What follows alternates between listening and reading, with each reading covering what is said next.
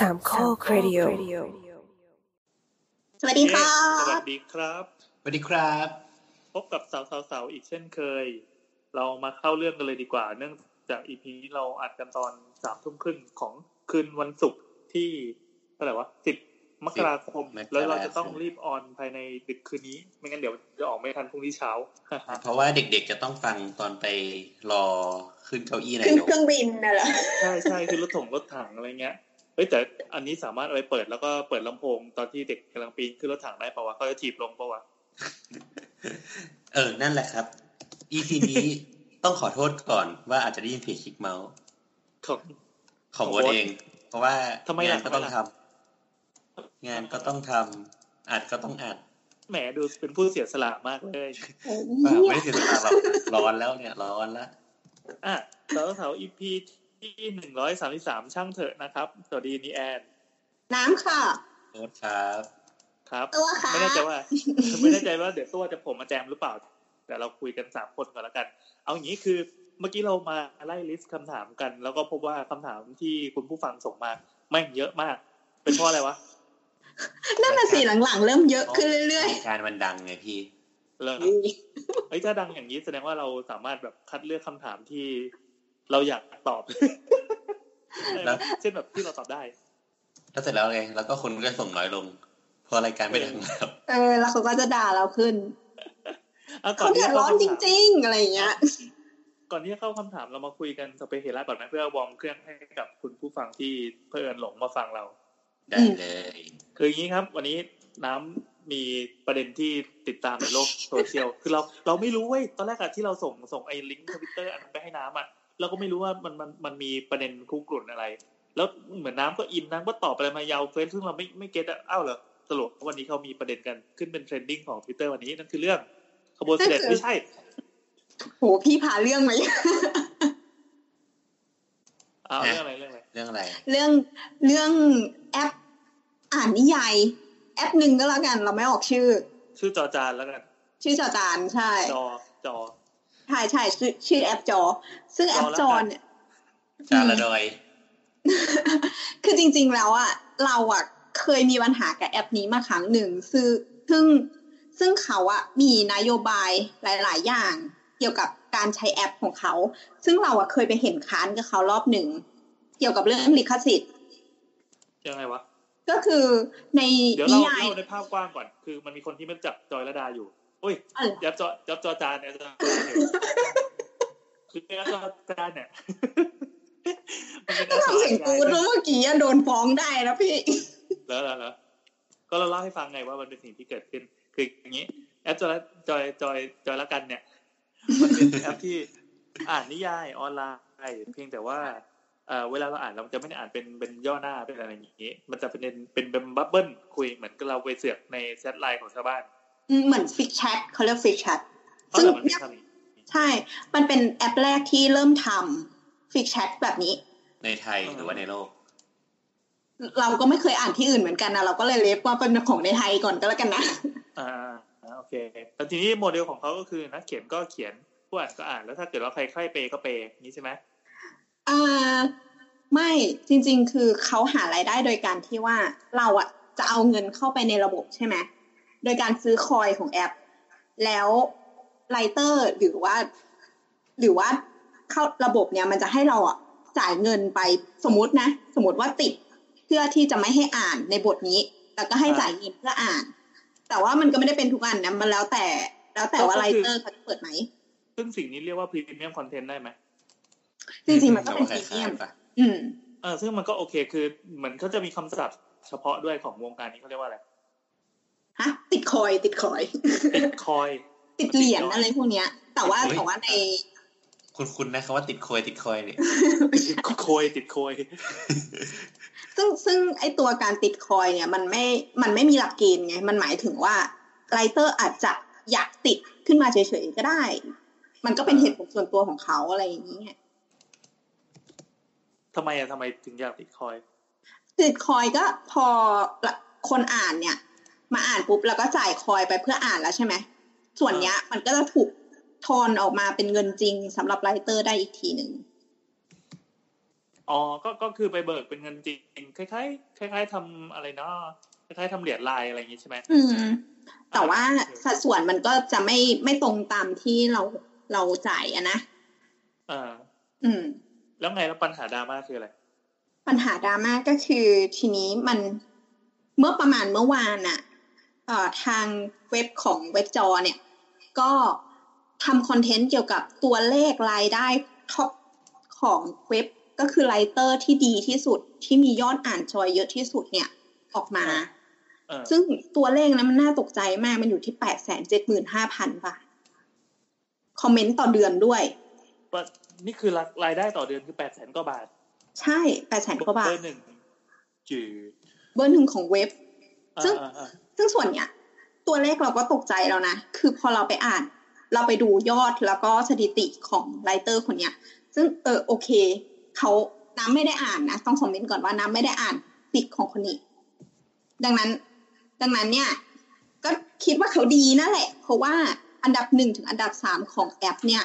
เขากวาดเรียบหมดเลย แล้วก็จำนวนจอยที่คลิก engagement ที่ทุกคนเข้าไปคลิกดูกันเนี่ย มันอยู่ระดับสูง สูงมากระดับพันล้านอะไรอย่างเงี้ยอ่าพันพลัล้างนนี่คือหน่วย หน่วยเป็นเออบับเบิลใช่ไหมใช่ไม่ใช่ใช่อะเยอะสัตว์อ่าฮะใช่ ซึ่งซึ่งมันเยอะมากไงแล้วสิ่งที่เป็นรายได้ที่ออกมาเนี่ย เราก็รู้สึกว่าเออมันก็สมเหตุสมผลนั่นแหละ ที่เขาจะได้ แต่ปัญหาที่เกิดก็คือฟิ fiction ที่เขาเขียนเนี่ย มันไม่ใช่นิยายธรรมดา คือสิ่งที่เขาเอามาเนี่ย มันเป็น image แล้วก็ชื่อของไอดอลแปลหน่อยแปลหน่อยแปลเป็นภาษามนุษย์หน่อยอันคือเขาเอารูปของไอดอลเนี่ย มาเป็นการอธิบาย ลักษณะของพระเอกนายเอกอ๋อใน fic อะแต่แต่มันอย่างนี้มันก็ทำได้แบบหนึ่งว่าแบบเป็นเขาเรียกว่า character reference ใช่ปะเช่นแบใช่บใช่ ฉันจะจิ้นเช่นตูนบอกว่าแฮร์รี่พอตเตอร์เนี่ยแฮร์รี่ก็ต้องเป็นไอแว่นที่มีสายฟ้าตรงหน้าผากอะไรเงี้ยใช่ปะเฮ้ยเราเคยพูดเรื่องนี้อยู่แล้วว่า เรื่อง fiction โดจินชิเอ่ออะไรพวกที่มันเป็น fanwork อะมันเป็นสีเทา เข้าใจปะคือมันไม่ถูกลิขสิทธิ์เว้ยแต่ว่ามันก็เป็นลิขสิทธิ์ของคนทำด้วยเหมือนกัน คือหมายถึงว่าคุณไปหยิบยกเอาเหมือนลักษตัวละครมันไม่ได้เป็น original เออถูกปะชื่อแต่ว่า branding คือชื่อนิยายหรือว่าชื่อตัวละครเนี่ยมันก็จัดเป็น branding ประเภทหนึ่งแล้วนะอืมอืม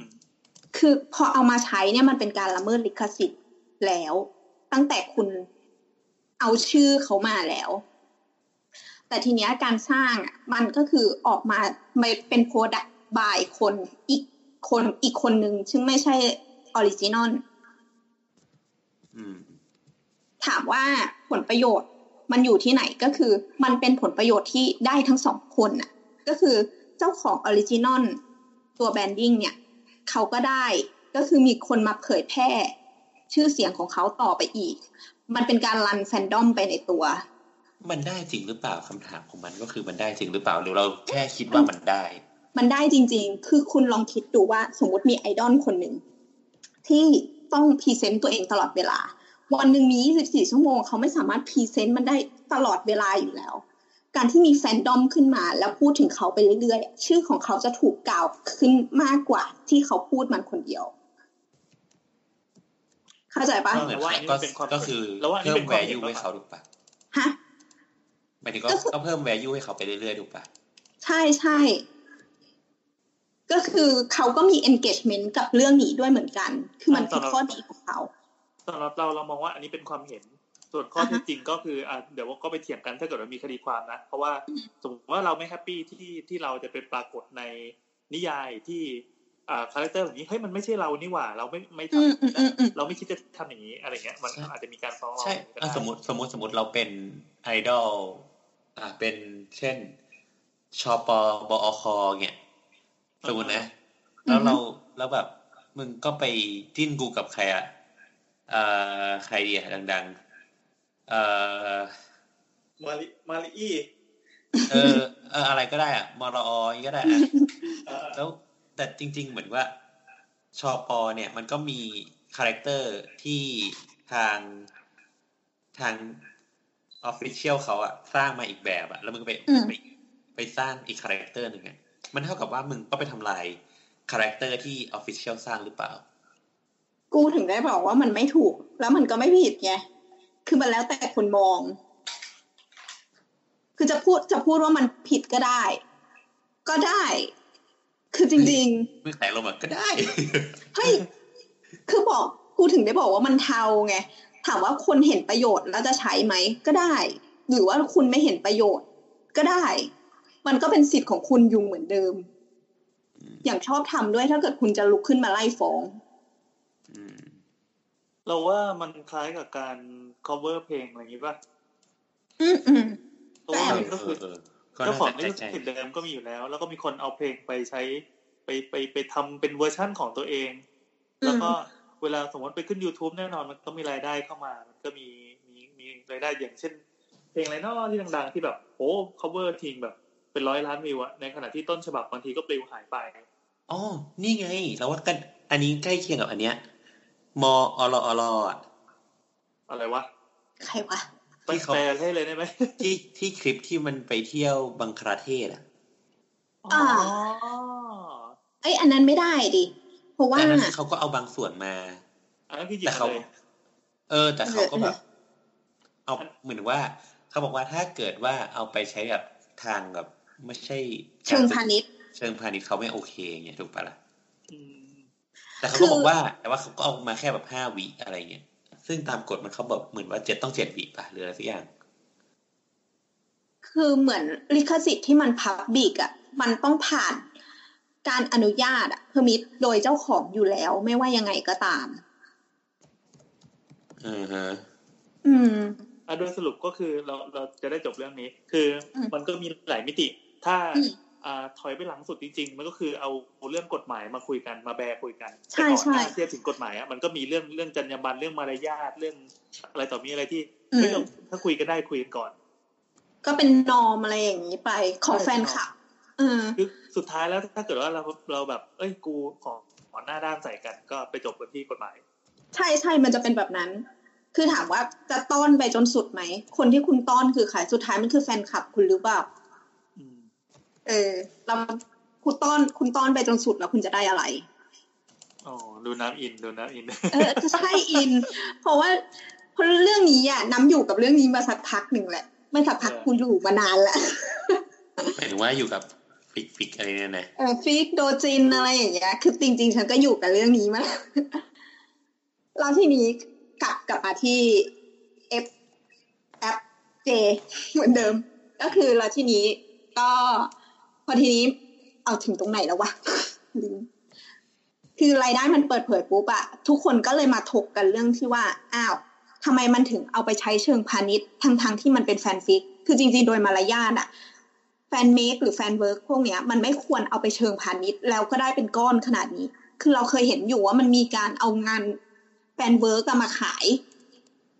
เออ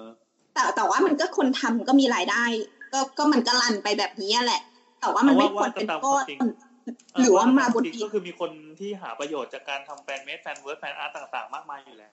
ใช่ใช่แต่มันไม่ได้อยู่ในอุตสาหกรรมของอะไรที่มันเปิดเผย แล้วก็ใหญ่ขนาดนี้ไงมันอยู่ในระดับแบบสเกลแบบคนทำมือทำมือแค่เนี้ย แต่อันเนี้ยมันอยู่ในระดับแบบแอปที่เหมือนทุกคนมีอยู่ในมือถือปะวะอะไรอย่างเงี้ยไม่มีกูไม่มีหมายถึงแฟนคลับ ซึ่งซึ่งส่วนตัวนะ เรื่องเนี้ยเราอินเพราะเรารู้สึกว่า เราไม่อยากโทษว่ามันเป็นความผิดของของ writer อย่างเดียว คือ writer เขาผิดตรงที่เขา trigger อยู่นิดนึงคือ มันไม่ควรมาอยู่โหมดนี้ ตัวแอปอะเขาบอกอยู่แล้วบอกว่า ถ้าโหมดแฟนฟิกอะเขาจะไม่ให้ติดเหรียญคือไม่ให้มีอ๋อ commercial เข้ามาเกี่ยว อ้าวมีกฎอยู่ด้วยเหรอ อืมเขามีกฎเรื่องนี้ ก็คือไม่ให้ commercial มาเกี่ยวก็คือ ถ้าคุณใช้ image ของไอดอลหรือว่าใช้ชื่อของไอดอลเนี่ย เขาจะไม่ให้คุณติดจ่ายเงิน ก็คือต้องอ่านฟรีทุกอย่างเนี่ยเป็นเป็นเป็นแฟนพิกอย่างเงี้ย แต่ทีเนี้ย writer คนเนี้ยเอาไปอยู่โหมดอื่น ที่เป็นโหมดนิยายหรืออะไรก็ตามอะซึ่งมันสามารถติดเหรียญเก็บเงินได้ มันก็เลยไปเข้าสู่หมวดของ commercial ก็คือเป็นธุรกิจแหละ แล้วเราก็เห็นตัวเงินออกมาว่า มันเป็นก้อนที่ใหญ่พอสมควรอ่าอืม ทีนี้พอมันเป็นก้อนที่ใหญ่พอสมควร ทุกคนก็ต้องเกิดความรู้สึกเคลือบแคลงแล้วว่าอ้าวสรุปมันไม่ fair game สำหรับคนที่ปฏิบัติอย่างถูกต้อง คือมันมี writer บางคนที่เขาเป็นแฟนฟิก แล้วเขาก็เอาลงโหมดแฟนฟิก แล้วเขาก็ไม่ได้ ไม่ได้รายได้อะไรเลย เขาทำถูกกติกาทุกอย่างอืมประเด็นแต่ว่าก็คือ เราพอพอพอจับประเด็นได้อีกก้อนหนึ่งคืออืมอ่ามันก็มีหลายคนที่ทำแล้วก็มีรายได้อืมโดยใช้ช่องโหว่หรือว่าความความที่ตัวแพลตฟอร์มเขาก็ไม่ได้ซีเรียสเรื่องกฎที่ตั้งอืมมามากทีนี้ไม่รู้ว่าเขาป็นปรากฏเพื่อป้องกันตัวเองเฉยๆใช่ปะว่าตัวเออันงนี้ไม่เราได้ไม่เป็นรู้แบเราบเราตัดสินให้เขาไม่ได้ อืมอืมอืมเออซึ่งคนเนี้ยก็ดันไปอยู่ในที่ใช้สช่องว่างโหว่มาก เพราะว่าเออตัวเลขอืมมันโชว์ให้เห็นไง แล้วก็โอ้โหแบบสปอตไลท์สองเต็มที่ขึ้นเป็นแท่นอันดับหนึ่ง ทุกคนก็เลยเหม็นกัน ถูกถูกส่วนหนึ่งมันก็เป็นแบบนั้นจริงแต่แต่ถามว่าทำผิดไหมก็โอเค ก็ทำผิดตามกผิติดกาเขาได้กำหนดไว้ๆส่วนตัวน้ำมองว่าถ้าระบบมันมีช่องโหว่แล้วเขาไม่อุดหรือว่าเขาปล่อยให้เกิดเรื่องอย่างนี้ รวมทั้งผลักคนขึ้นมา ตรงที่แจ้งอย่างเงี้ยเออต่อให้คุณไปจัดการ writer คนนี้จบไปอะปีหน้าก็จะมี writer แบบนี้มาอีกอยู่ดีเออเออเออเพราะว่า ตัวแอปเนี่ยได้ผลประโยชน์นะ ในการที่มี writer ที่สร้างผลงานที่สามารถดึง engagement ขนาดนี้ขึ้นมาได้อะอ๋อ โอเคอืมเออเพราะว่าเราเลยเพราะว่าเหรียญที่เปย์ลงไปเนี่ยมันไม่ได้ไปลงที่ writer ทั้งหมด มันก็ไปลงที่แอปแพลตฟอร์มด้วยเขาแบ่งสัดส่วนกันยังไงเขาแบ่งสัดส่วนกันอยู่ที่ สมมติว่าซื้อสิบสิบเหรียญจะอยู่อ่าที่สามเหรียญเนี่ยเป็นของ writer อีกเจ็ดเหรียญนะเป็นของเว็บ อ๋อเว็บแพลตฟอร์มขอเจ็ดสิบเปอร์เซ็นแล้วก็แบ่งให้ writer สามสิบเปอร์เซ็นต์ใช่ซึ่งซึ่งมันน่ากลัวมากนะ ถ้าได้แปดแสนไอ้เหี้ยแพลตฟอร์มได้เยอะมาก ใช่ใช่แพลตฟอร์มไม่ได้ได้แต่เฉพาะรายได้จากเหรียญอย่างเดียวนะก็ได้แพลตฟอร์มได้อะไรบ้างได้โฆษณาใช่แอปจอยลดาเป็นแอปที่ยิง ad เยอะมาก เอ้ยเชี่ยกูออกชื่อแออีปกอะไรแล้วนะแอปอะไรนะจาระดอยจาระดอย เออเออแอปเจเนี่ยเป็นแอปที่เอ่อมี spot เยอะมาก มี spot ทุกที่คือตรงที่มันให้ tap bubble ใช่ไหมก็มี spot กูคลิกไปก็มี spot ยิงขึ้นมา วันดีคืนดีแล้ว spot ก็แหกขึ้นมาเอกูอแบบโอ้โห เหนื่อยใจ แล้วมันก็มีการแบบว่า คุณจ่ายจ่าย coin สิเพื่อที่จะปิด ad อ่าดูคือแบบการที่มี spot ขึ้นมานางก็ได้รายได้ คือจะบอกให้มึงไม่ยิง spot ใส่กู กูก็ต้องจ่าย coin มันก็ยังได้รายได้อยู่อีกเออแล้ว trigger อีกอย่างก็คือทุกครั้งที่เราเอาเงิน เงินจริง โอนเข้าไปในแอป เพื่อที่จะไปซื้อคอยมารอไว้สำหรับการที่ว่าวันดีคืนดีไรเตอร์ที่เราชื่นชอบอัพ EP หนึ่งขึ้นมาแล้วติดคอยให้เราต้องจ่าย เราจะได้เอาเงินไปจ่ายได้ อีเงินสดจำนวนเนี้ย มันไปค้างอยู่ในแอปมหาศาลอืมอืมอืม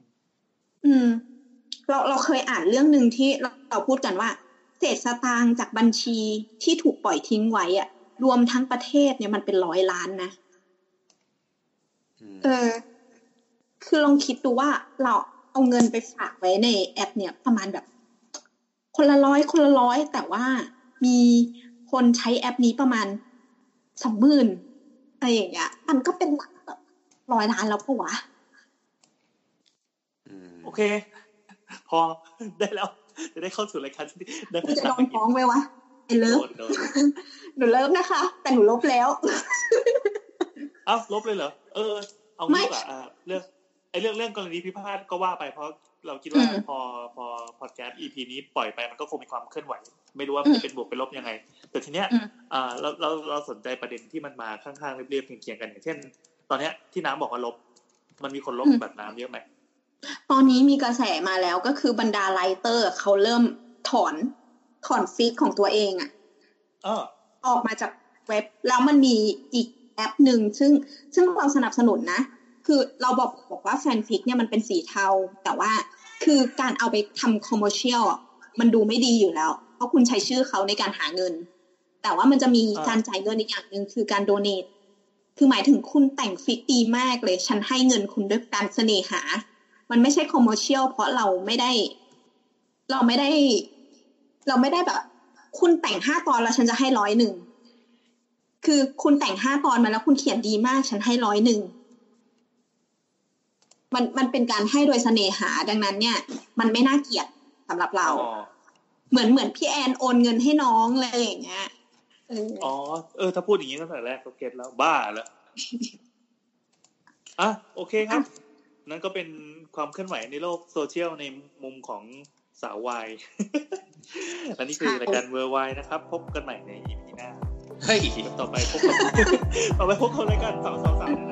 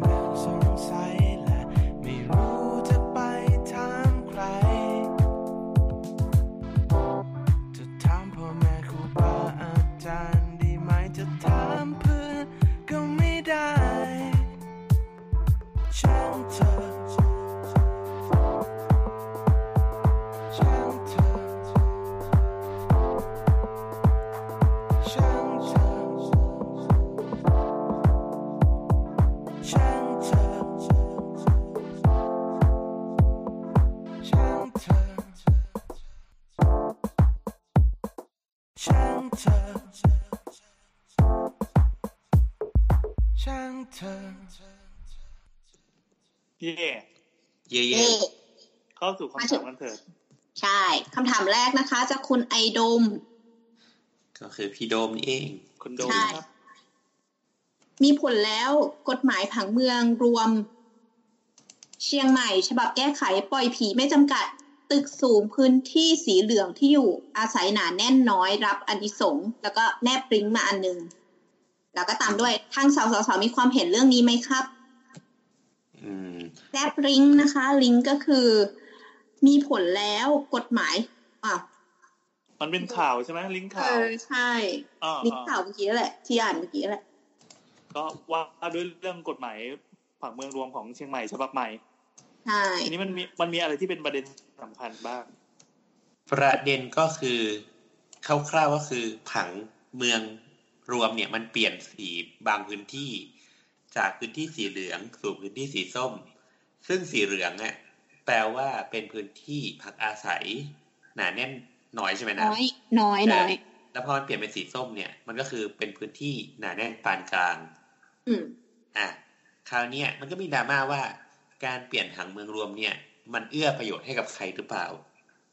เดี๋ยวเดี๋ยวเดี๋ยวมันต้องบอกก่อนว่า พื้นที่หนาแน่นน้อยกับหนาแน่นมากกับมันต่างกันยังไงด้วยอะน้ำอธิบายสิหนาแน่นยุนที่เอก็คือพื้น พื้นที่สีเหลือง ก็คือพื้นที่หนาแน่นน้อยเนี่ยเขาก็จะเน้นให้เกิดการกระจายตัวของการพักอาศัย ก็คือควบคุมไม่ให้อาคารเนี่ยมันสร้างสเกลใหญ่ ดังนั้นเนี่ยการเปลี่ยนจากพื้นที่สีเหลืองเนี่ยมาเป็นสีส้มอะมันทำให้พื้นที่ต่อหนึ่งหน่วยเนี่ยมันถูกขยี้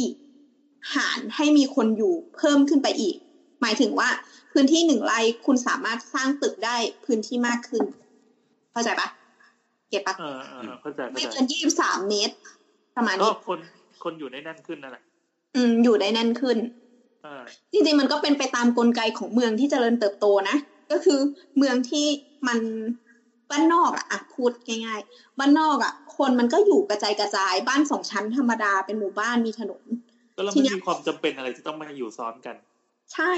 พอมันพอมันเป็นเมืองคนต้องการพื้นที่มากขึ้น ในการกระจุกตัวมากขึ้นอะ มันก็ต้องเพิ่มจำนวนชั้นหรือว่าการใช้พื้นที่ต่อหนึ่งหน่วยอะมันเยอะขึ้น มันก็คือเลยต้องเปลี่ยนจากพื้นที่สีเหลืองมาเป็นสีส้มอ่าอืมอ๋อแต่แล้วก็ไงแล้วไอ้ตัวตัวผังเมืองนี้มันเกิดอะไรขึ้น คืออันนี้เรา รู้เรื่องนี้น้อยมาก แล้วเราก็ยังไม่ได้เปรียบเทียบผังเมืองฉบับใหม่กับฉบับเก่า แต่ว่าอันนี้ในความเห็นส่วนตัวนะ คือเราคิดว่ามันไม่ได้แปลกที่เมืองมันจะมีการอัตราการเติบโตของเมืองที่มันสูงขึ้น และกฎหมายอะก็จำเป็นที่จะต้องรองรับการเติบโตของเมืองที่สูงขึ้น แต่คำถามก็คือเอ่อเมืองเชียงใหม่อะจำเป็นต้องเพิ่มพื้นที่ตรงกลางให้มันมี ความหนาแน่นเพิ่มขึ้น จริงหรือเปล่า เพราะว่าจริง ๆ แล้วอะเมืองมันยังสามารถโตไปทางแนวราบได้อืมแต่ก็ยังไม่สามารถพูดอย่างนั้นได้ เพราะว่าเราไม่รู้จริง ๆ ว่าแผนพัฒนาของเมืองเชียงใหม่จริงๆอะ มันเป็นยังไง มันวางแบบกรีนเบลยังไงกรีนเบลก็คือ คือแปลภาษาไทยโง่ๆก็คือเข็มขัดเขียวอะก็คือเมืองวางแล้วก็มีพื้นที่สีเขียวอะรัดรอบๆเมืองไม่ให้มันโตมากกว่านี้ ที่เราปะอืมหมายถึงว่าเราเอากรีนเบลมาชนกันเรื่อยๆอะเพอมันจะได้สร้างพื้นที่สีเขียวไปด้วย อะแต่ว่าเขาวเนี่ย เราไม่แน่ใจจริง ๆ แต่ถามว่าสำหรับเราแปลกไหมไม่ได้แปลก อืมอ๋อพอดีมันมีรีพลายมา ชื่อคุณลิลลี่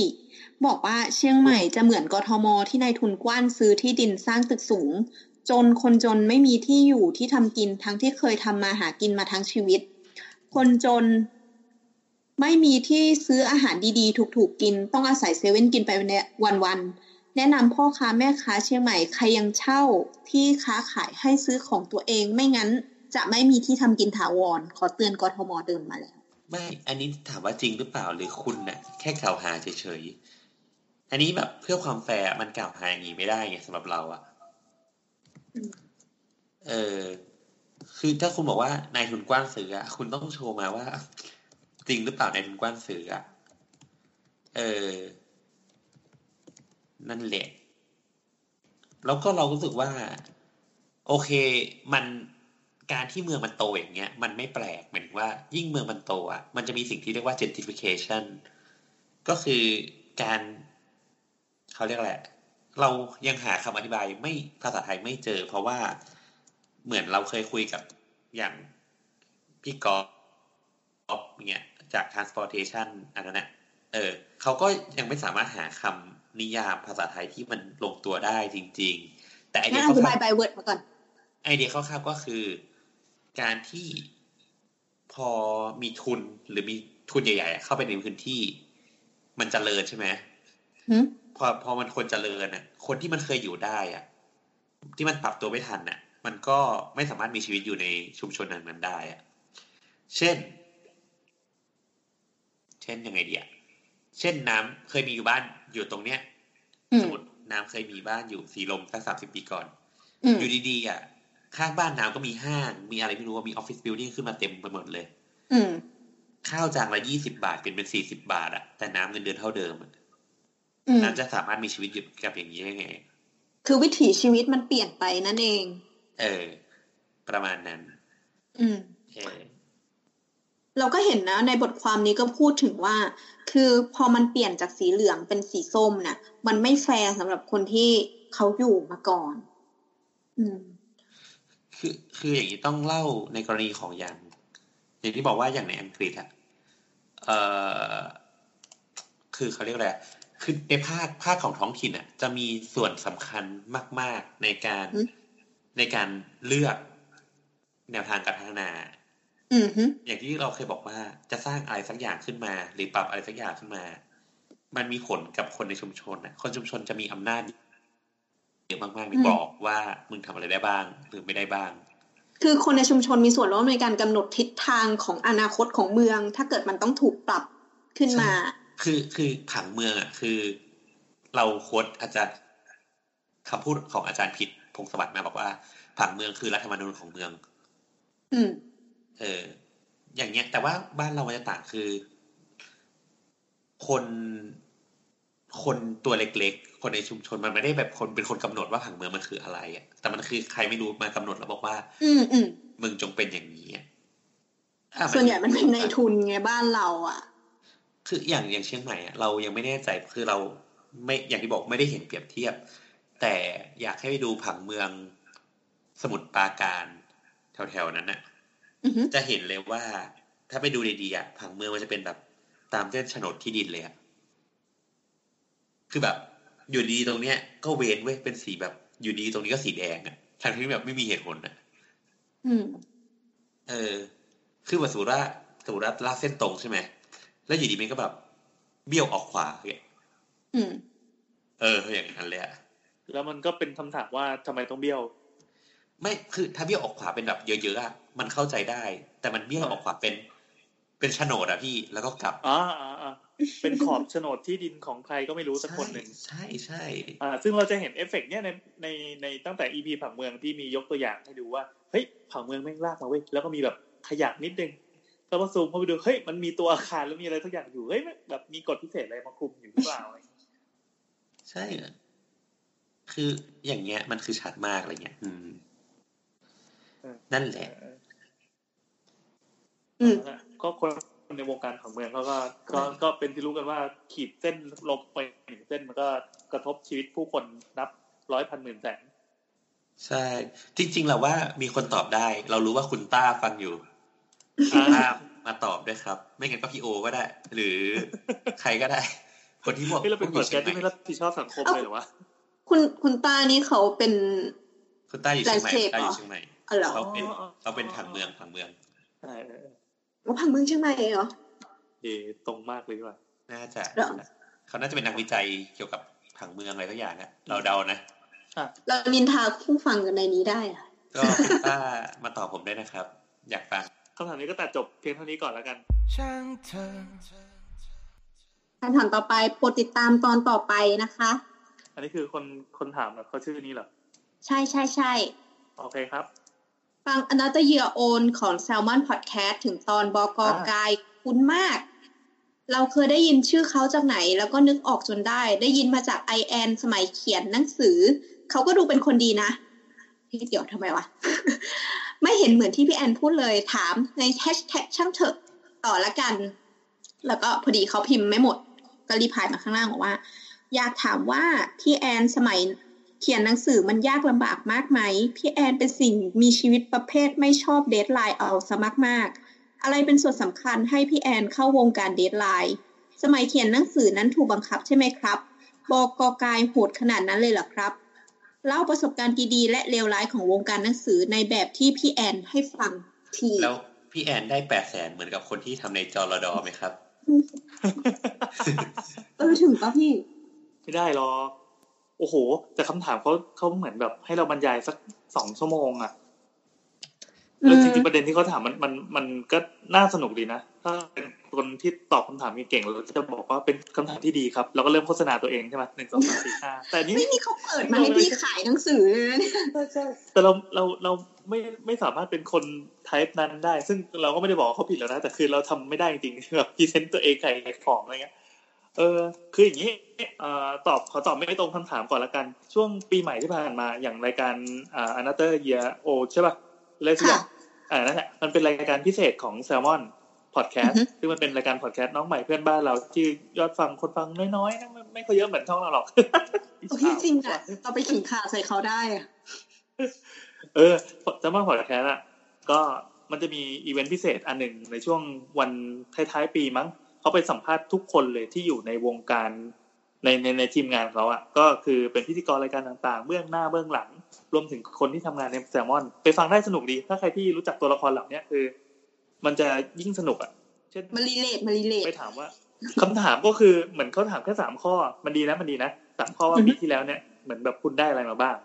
อือฮึเออ ได้อะไรมาบ้างก็ซึ่งรายการเราพยายามจะลอกเรก็คนมาแค่สามข้อเหมือนกันเราพยายามจะลอกมาทำเหมือนกันก็ดี เพราะว่าการยกมาแค่สามประเด็นนะมันทำให้แบบแบบสั้นกระชับดีไม่คุยยาวเหมือนเหมือนบางช่องอะนะ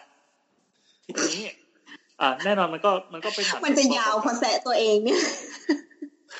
กายอะเป็นเป็นบกของแซลมอนมาหลายปีแล้ว น่าจะอยู่มานานมากละอืมแซลมอนอะเขาเป็นเป็น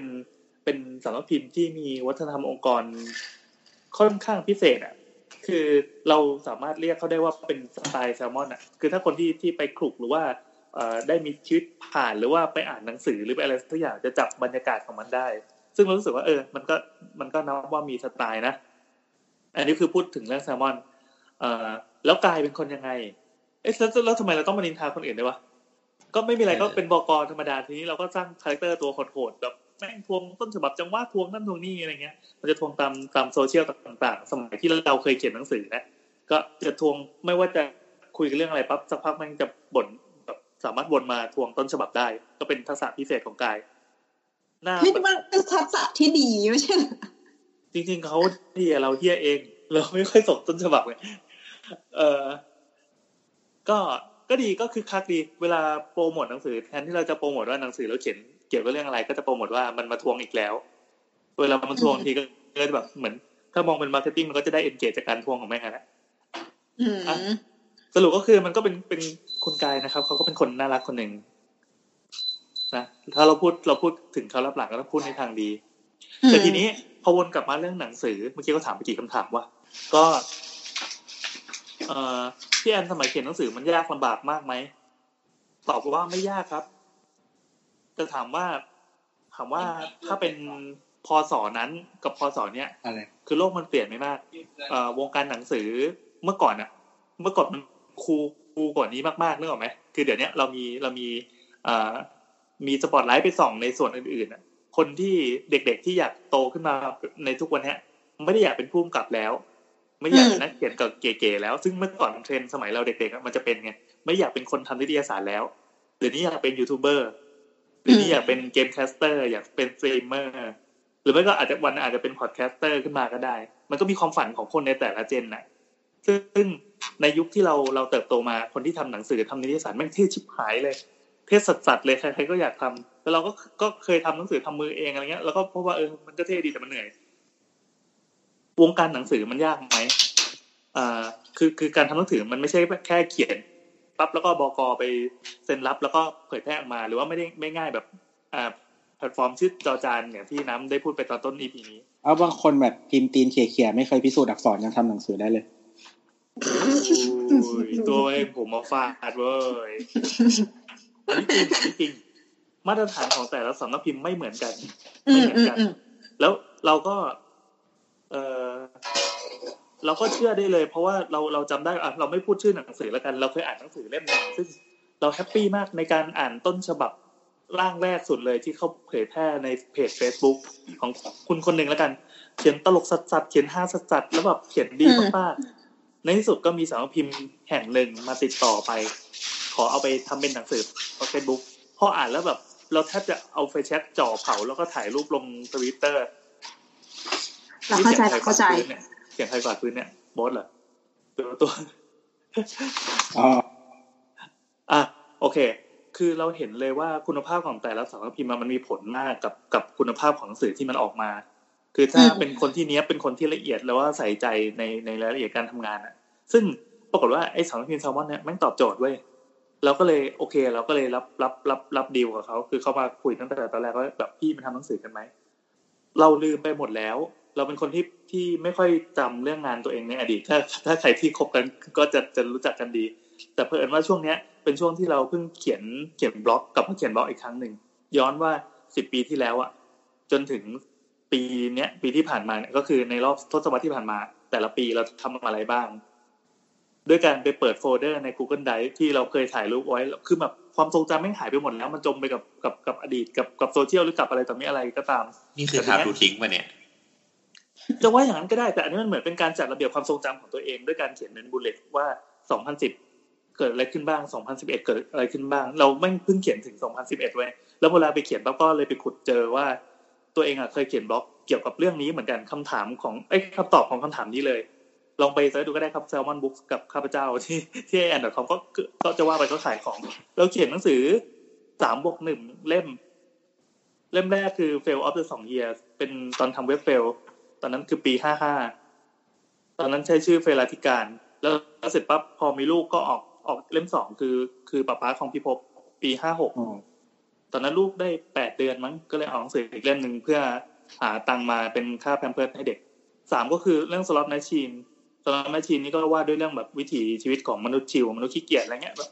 ออกแบบชีวิตตัวเองให้ยังไงให้ขี้เกียจคือมามามาอ่านตอนนี้รู้สึกมันแม่งแบบ มึงทำตัว life coach มากเลยแต่เป็น life coach ในในด้านกลับนะ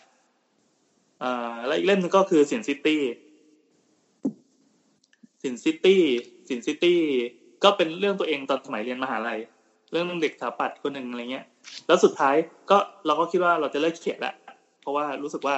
เวลาเขียนโอ้โหมันเปลืองพลังมาก เราใช้พลังงานมากแล้วมันมันมันมันทำให้ชีวิตด้านอื่นเราไม่สมดุล เพราะว่าเราจะต้องมานั่งอดหลับอดนอนเขียนอะไรเงี้ยบางทีแล้วบางเล่มก็วาดการ์ตูนแล้วจะต้องเดินทางเข้าเมืองเราไม่ค่อยสะดวก จนสุดท้ายก็มีเล่มที่แบบปิดท้ายก็คือเรื่องเรื่องอะไรวะเน็ตเมื่อวันซืนอันนั้นจะเป็นงานพิเศษที่พอดีพันทิปเขาครบรอบ16ปีน่าจะ16ปีมั้งแล้วเขาก็รู้สึกว่าอยากให้มีอะไรสักอย่างเป็นอนุสรณ์จะทำเป็นสูตรบัตรหรืออะไรก็แล้วแต่ แต่แล้วปรากฏว่าผู้บริหารเขาไม่เห็นลายเส้นที่เราไปวาดไว้ใน Sin City ก็เลยชอบก็เลยทำเป็นเน็ตเมื่อวันซืนก็ เล่มสุดท้ายที่ทำออกมา สรุปว่าได้กี่เล่มวะสี่เล่มหรือห้าเล่มเนี่ยก็รองขาตู้ขาโต๊ะได้พอดี สนุกเป็นความทรงจำที่ประทับใจแล้วเดี๋ยวคิดว่าคงคงจะค่อยๆ บรรยายลงในบล็อก เราไม่ค่อยเล่าเรื่องตัวเองเพราะว่ามันมันมันอายที่จะแบบพูดถึงตัวเองในแง่บวก มันต้อง คือมันก็แฮปปี้ดีถ้าเกิดว่ามองย้อนกลับไปแล้วเรารู้สึกว่ามีความสุขกับกับกับตอนนั้นนะแต่เรารู้สึกว่าเฮ้ยแสดงว่าตอนนี้เราไม่ไม่มีความสุขหรือเปล่าวะ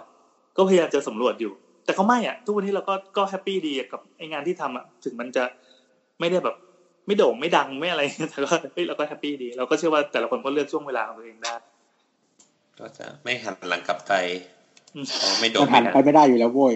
ไม่ได้เว้ยก็ไม่รู้ไงไม่โด่งไม่ดังจะไม่หันหลังกลับไป เออ เราไม่รู้ไม่รู้ว่าข้อนี้เราตอบตอบเคลียร์หรือตอบดีหรือเปล่านะแต่ก็ก็พอถาม ถามมาประมาณนี้เราก็พูดไม่ได้มากเท่าไหร่เพราะรู้สึกว่าเดี๋ยวแม่งกินเวลาข้ออื่น เออแต่ถ้าอยากรู้จักหรือว่าอยากสงสัยอะไรก็มาคุยกันได้เพราะว่าไม่รู้ว่าทำไมช่วงนี้มันจะมีคนมาถามเราเรื่องเว็บเฟลบ่อยเว็บเฟลซึ่งแบบปิดไปเป็นเกือบเกือบสิบปีแล้วอะไม่มันเป็นอืมยุคแบบนอสตาเจียวอย่างนี้เปล่าเออว่าเราว่าใช่เราว่าใช่ มันเป็นมันเป็นช่วงที่เหมือน เหมือนถ้าเป็น Facebook อะใครที่กดเข้าไปแล้วเคยแชร์เคยอะไรสักอย่างแล้วมันเด้งขึ้นมาว่าเฮ้ยเมื่อแปดปีเก้าปีที่แล้วคุณเคยทำอะไรอย่างนี้ไว้อะมันจะกูย้อนไปลบอะเออเอออย่างของเราเนี่ยคือเราไม่ได้เล่น Facebook อยู่แล้วไงแต่ว่าเมื่อก่อนก็นานๆทีแบบเมียสั่งให้โพสต์รูปๆให้หน่อยครับไปโพสต์แบบสมัยที่แบบเด็กๆเบบีอะไรอย่างเงี้ยเลยมันก็จะโผล่มาไอ้ลูกมึงเกิดแล้ว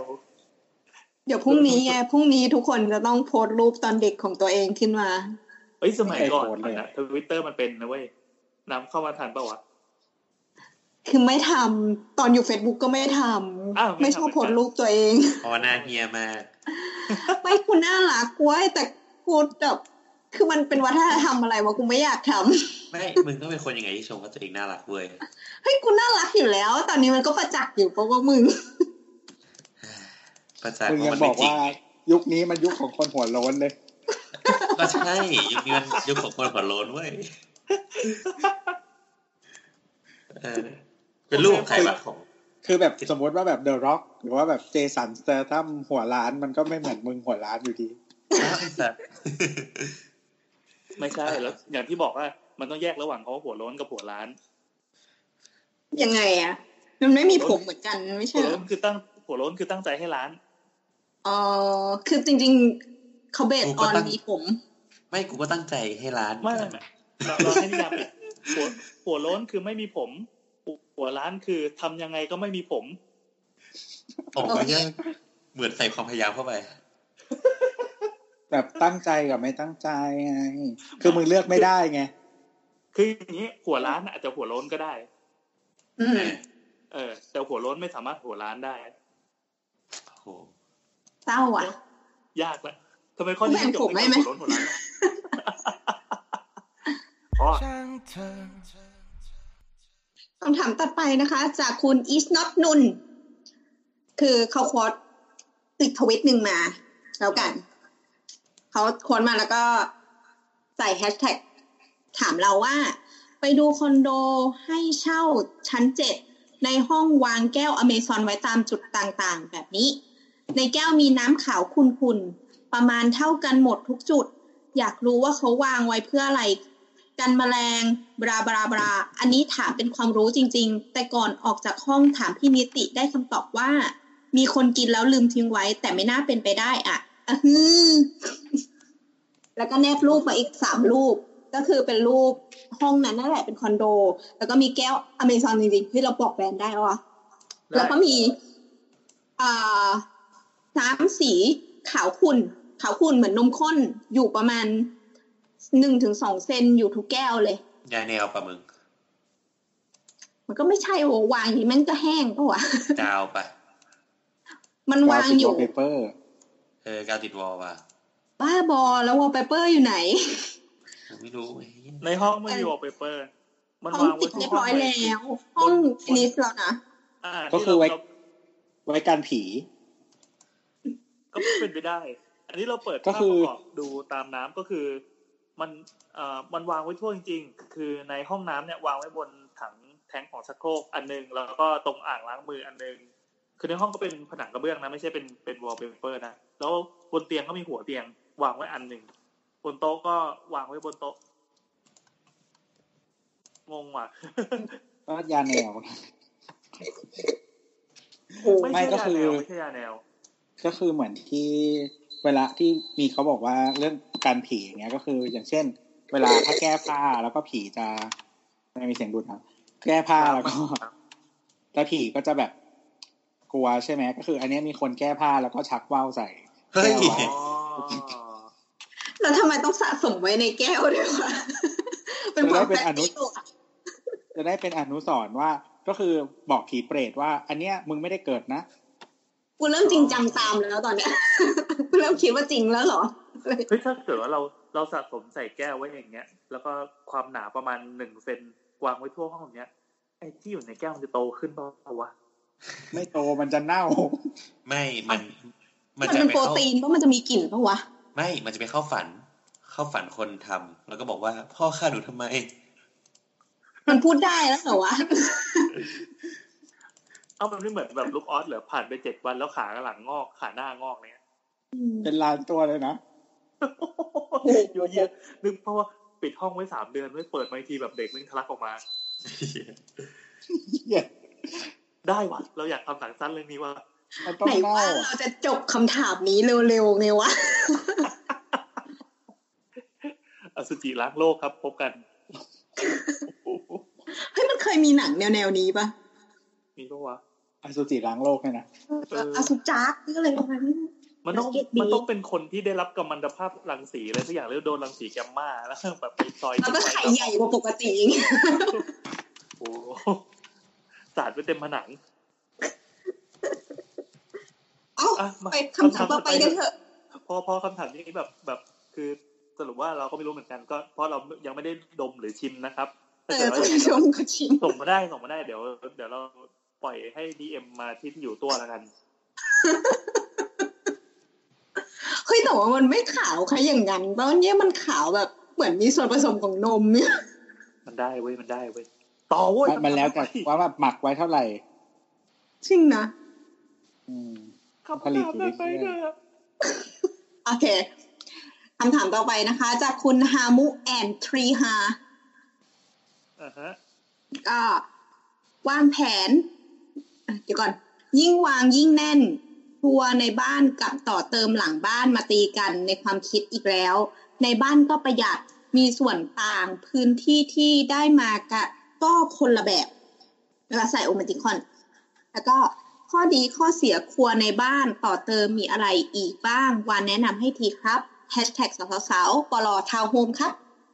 อันนี้น้ำอ่านงงแล้วก็พิมพ์มางงวะน้ำอ่านงงอ๋อจับโอไปเคที่ตัวอ่านกันเถอะแล้วให้เราแปลให้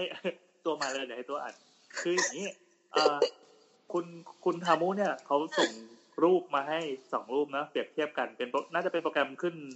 ขึ้นขึ้น แปลนบ้านสามมิติ ชื่อ Room Planner มันมีโผล่อยู่ในนั้น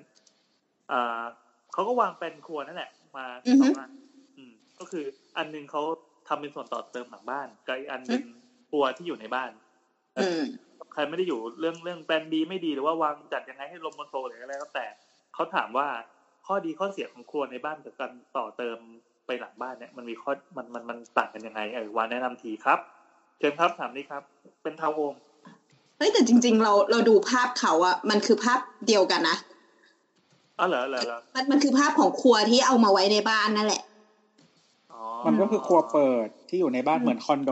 สตูดิโออะอืมคอนโดที่ที่แบบห้องครัวไม่ปิดอะเออที่มันเป็นส่วนเชื่อมต่อระหว่างครัวกับห้องนั่งเล่น รับแขกเราสุดเรากลับมองว่า อันนี้อาจจะเป็นครัวหลังบ้านปะวะในบ้านเหรอเออในบ้านจริงด้วย มันเป็นมันเป็นห้องมันเป็นห้องรับ มันเป็นห้องนั่งเล่นรวมกับห้องครัวอะแต่ไม่เป็นไรอันนั้นไม่ใช่สาระสำคัญเพราะว่าคนฟังคนอื่นเขาจะไม่ไม่มีส่วนร่วมด้วยอันนี้เราตอบเป็นกว้างๆแล้วกันว่าเออลักษณะเป็นลักษณะเป็นก็คือเป็นตัวทีคิดถึงตัวทีแต่ขาตัวทีด้านหนึ่งอะ มันก็เป็นเวิ้งเล็ก ๆ ที่แจกเข้าไปห้องต่างๆ อาจจะเป็นห้องนอนห้องน้ำไป แต่ทีเนี้ยตัวขายาวที่เป็นหน้าบ้านทะลุไปถึงหลังบ้านเนี่ย ก็คือหน้าบ้านเป็นก้อนของห้องรับแขกมีชุดโซฟา กับทีวี แล้วก็ถัดไปเนี่ยก็คือทะลุไปเลยอะก็เป็นห้องครัวก็คือฝั่งซ้ายเป็นเคาน์เตอร์ pantry มีอ่าเขาเรียกอะไรนะเตาไฟกับซิงค์ล้างจาน แล้วก็อ่าถัดแล้วก็มามีก็คือเครื่องดูดควันค่ะเออเออแล้วก็มีโต๊ะกินข้าววาง เหมือนไว้กั้นระหว่างพื้นที่ อือฮึอืมก็โบทโบทตอบไปว่ามีปัญหาอาจจะมีปัญหาเรื่องกลิ่น ใช่ใช่ คือมัน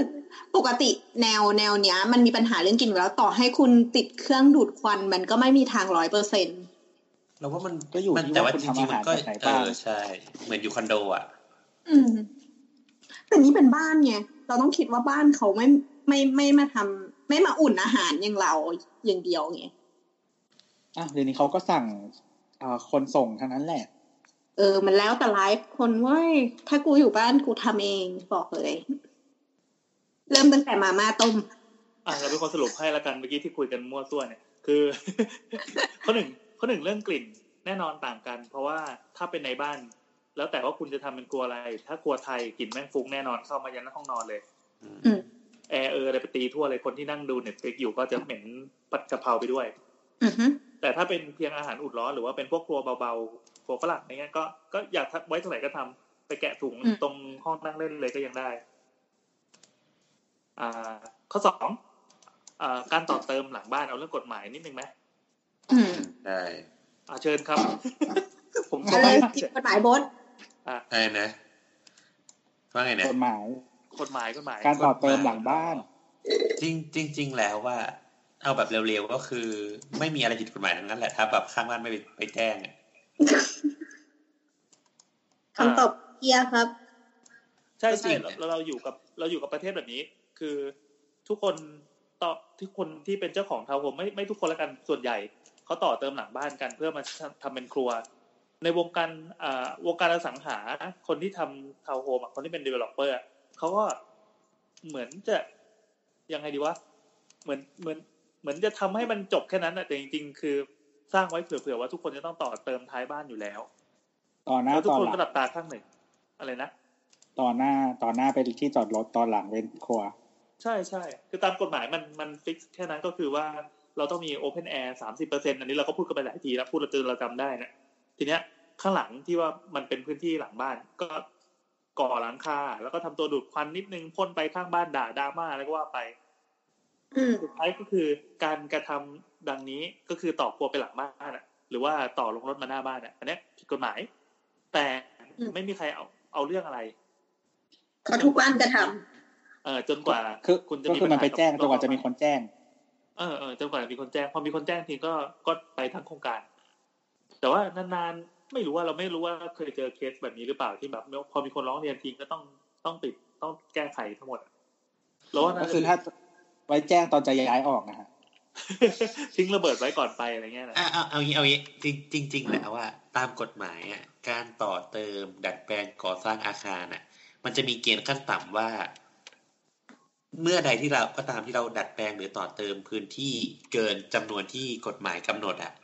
คุณจะต้องแจ้งกับทาง กับทางเขต ที่คุณอยู่อาศัยอะ เพื่อให้รับทราบอ่าจริงจริงๆไอ้พวกเรื่องพวกเนี้ยมันเซนซิทีฟมาก เช่น เหมือนเคยอ่าน พี่คนหนึ่งที่เป็นสถาปนิกที่อยู่สิงคโปร์เขาบอกว่า เหมือนเหมือนบ้าน บ้านลูกค้าไปก่อสร้าง แล้วการตอกเสาเข็มอะมันทำให้บ้านของลูกค้าที่อยู่รั้วติดกันอะร้าว อืมำมันจะต่อเขาก็เลยฟ้องเว้ยก็คือโครงการก็เลยต้องหยุดไปเลยอะก็คือต้องไปต่อสู้กันในชั้นศาลเนี่ย แค่ตอกแล้วมันร้าว คือจริงๆ กูเคยมีโปรเจกต์ที่เป็นอย่างนี้ด้วย แต่ว่าของเราอะ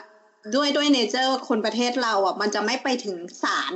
เพราะมันจะใช้เวลายืดเยื้อ แปลว่าคุณก็ต้องอยู่ในบ้านที่มีเสาร้าวอยู่ เพื่อรอระหว่างชั้นศาลตัดสิน ดังนั้นเนี่ยอ่าถ้าเป็นคนไทยอะ มันจะคุยกัน อืม อืม เราเราจะเลือกคุยกันมากกว่าที่จะไปถึงระดับศาล นอกจากเคลียร์กันหรือยอดค่าใช้จ่ายมันแบบคุ้มค่ากับการขึ้นศาลแล้วอะอ่าเราตกประเด็นให้คือ อันนี้น่าจะเป็นคนละเรื่องกับเรื่องกฎหมายละจะเป็นเรื่องเรื่องโครงสร้างเรื่องคอนสตรักชั่นเรื่องความปลอดภัย หรือว่าความกระทบต่อเพื่อนบ้านอีกทีหนึ่ง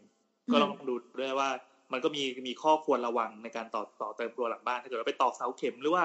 ใช้เทคนิคการก่อสร้างที่สร้างความเดือดร้อนให้กับเพื่อนบ้านก็จงระวังให้ดี ปกติต่อเติมไม่ได้ตอกเสาเข็มหรอ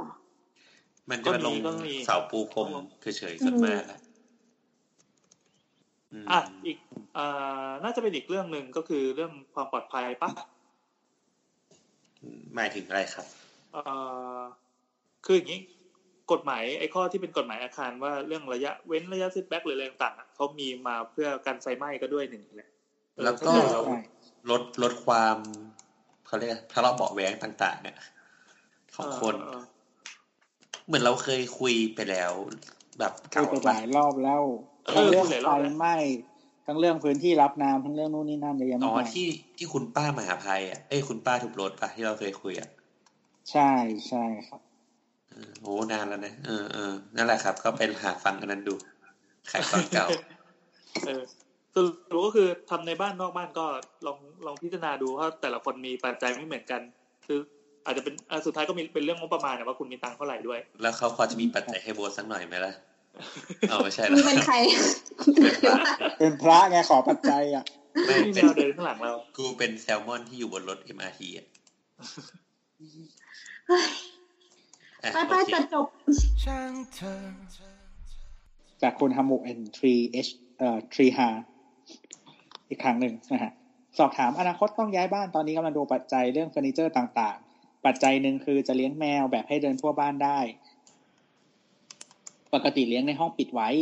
ของอย่างหนึ่งแน่ ๆ คือโซฟา มีวิธีเลือกไหมครับ ผ้าหรือหนัง หรือปล่อยเลย เพราะยังไงก็ฝากรอยแน่จากโบสจากโบเอาสจากจากคนเลี้ยงแมวไหม ตอนนี้เราอัดกันผ่านสกายใช่ป่ะ แล้วก็ใช่ข้างหลังเรามีแมวเดินอยู่หนึ่งตัว อ้าวกระโดดลงมาแล้วเนี่ยคืออย่างนี้ ไม่รู้ว่าแมวอะไรแล้วกันนะ แต่ก็ พฤติกรรมของแมวคือ มันก็ขวนโซฟาอยู่แล้วอะเหมือนแม่งเกิดมาเป็นคู่กันอะบ้านไหนมีแมวบ้านโซฟาพินาศชิบหายหมด อยากจะพาไปถ่ายรูปเอ้ยเอาลูกโซฟาลูกโซฟาๆพัมันนขึ้นปกถึงเหลืจะอมีที่ที่ขวนให้มันมันก็ไม่ยอมขวน มันข่วนมันข่วนแต่มันพอไหมล่ะ ไม่พอ มันไม่พอไงมันมันตรงไหนที่สามารถข่วนได้มันจะข่วนอันนี้ก็เป็น nature ของแมวอยู่แล้ว เออเราอะเป็นคนที่เวลาซื้อของเวลาสั่งของไม่ว่าจะแบบ พวก Lazada Shopee อะไรก็ตามมาถึงบ้านอะลังทุกลังเก็บไว้ เด็กแม่งจะเล่นด้วยการเจาะเป็นวงกลมบางบ้างก็เป็นประตูบ้างก็เป็นหน้าต่างเสร็จปั๊บแมวพอเห็นปั๊บมันก็จะพุ่งไปเข้าไปอยู่ในรังทันที แล้วก็กวนแล้วก็กัดแล้วก็แบบทำให้รังในพินาชิบหายวอดวายเท่านั้นยังไม่พอ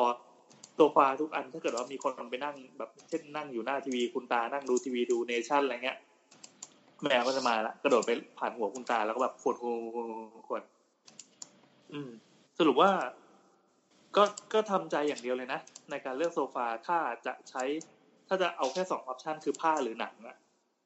สิ่งที่ทำให้รอดจากแมวมีอย่างเดียวคือตักแบบคนโบราณอ๋ออืม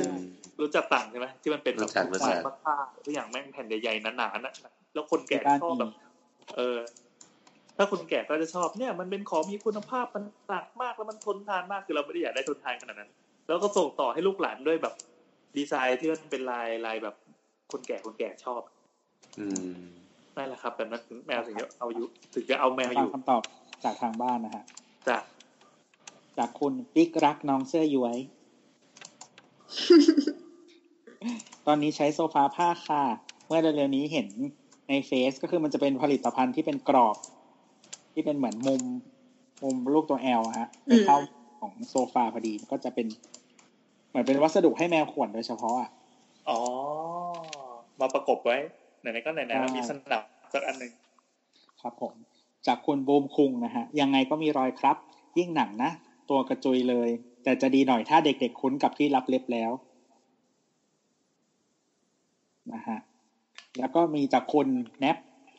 แมวพันธุ์อะไรครับ ถ้าพันธุ์ไทยกระจุยแน่นอน แต่ถ้าแมวพันธุ์จากต่างประเทศ บางพันธุ์นิสัยสงบเสงี่ยมเป็นมิตรกับข้าวของในบ้านกว่าเยอะ อ๋อเลือกพันธุ์เลือกพันธุ์จากคุณลีโอเนีย โซฟาผ้าจะโอเคกว่าครับ ทนเล็บแมวมากกว่า จากที่ลองทั้งหนังแท้หนังเทียมและผ้า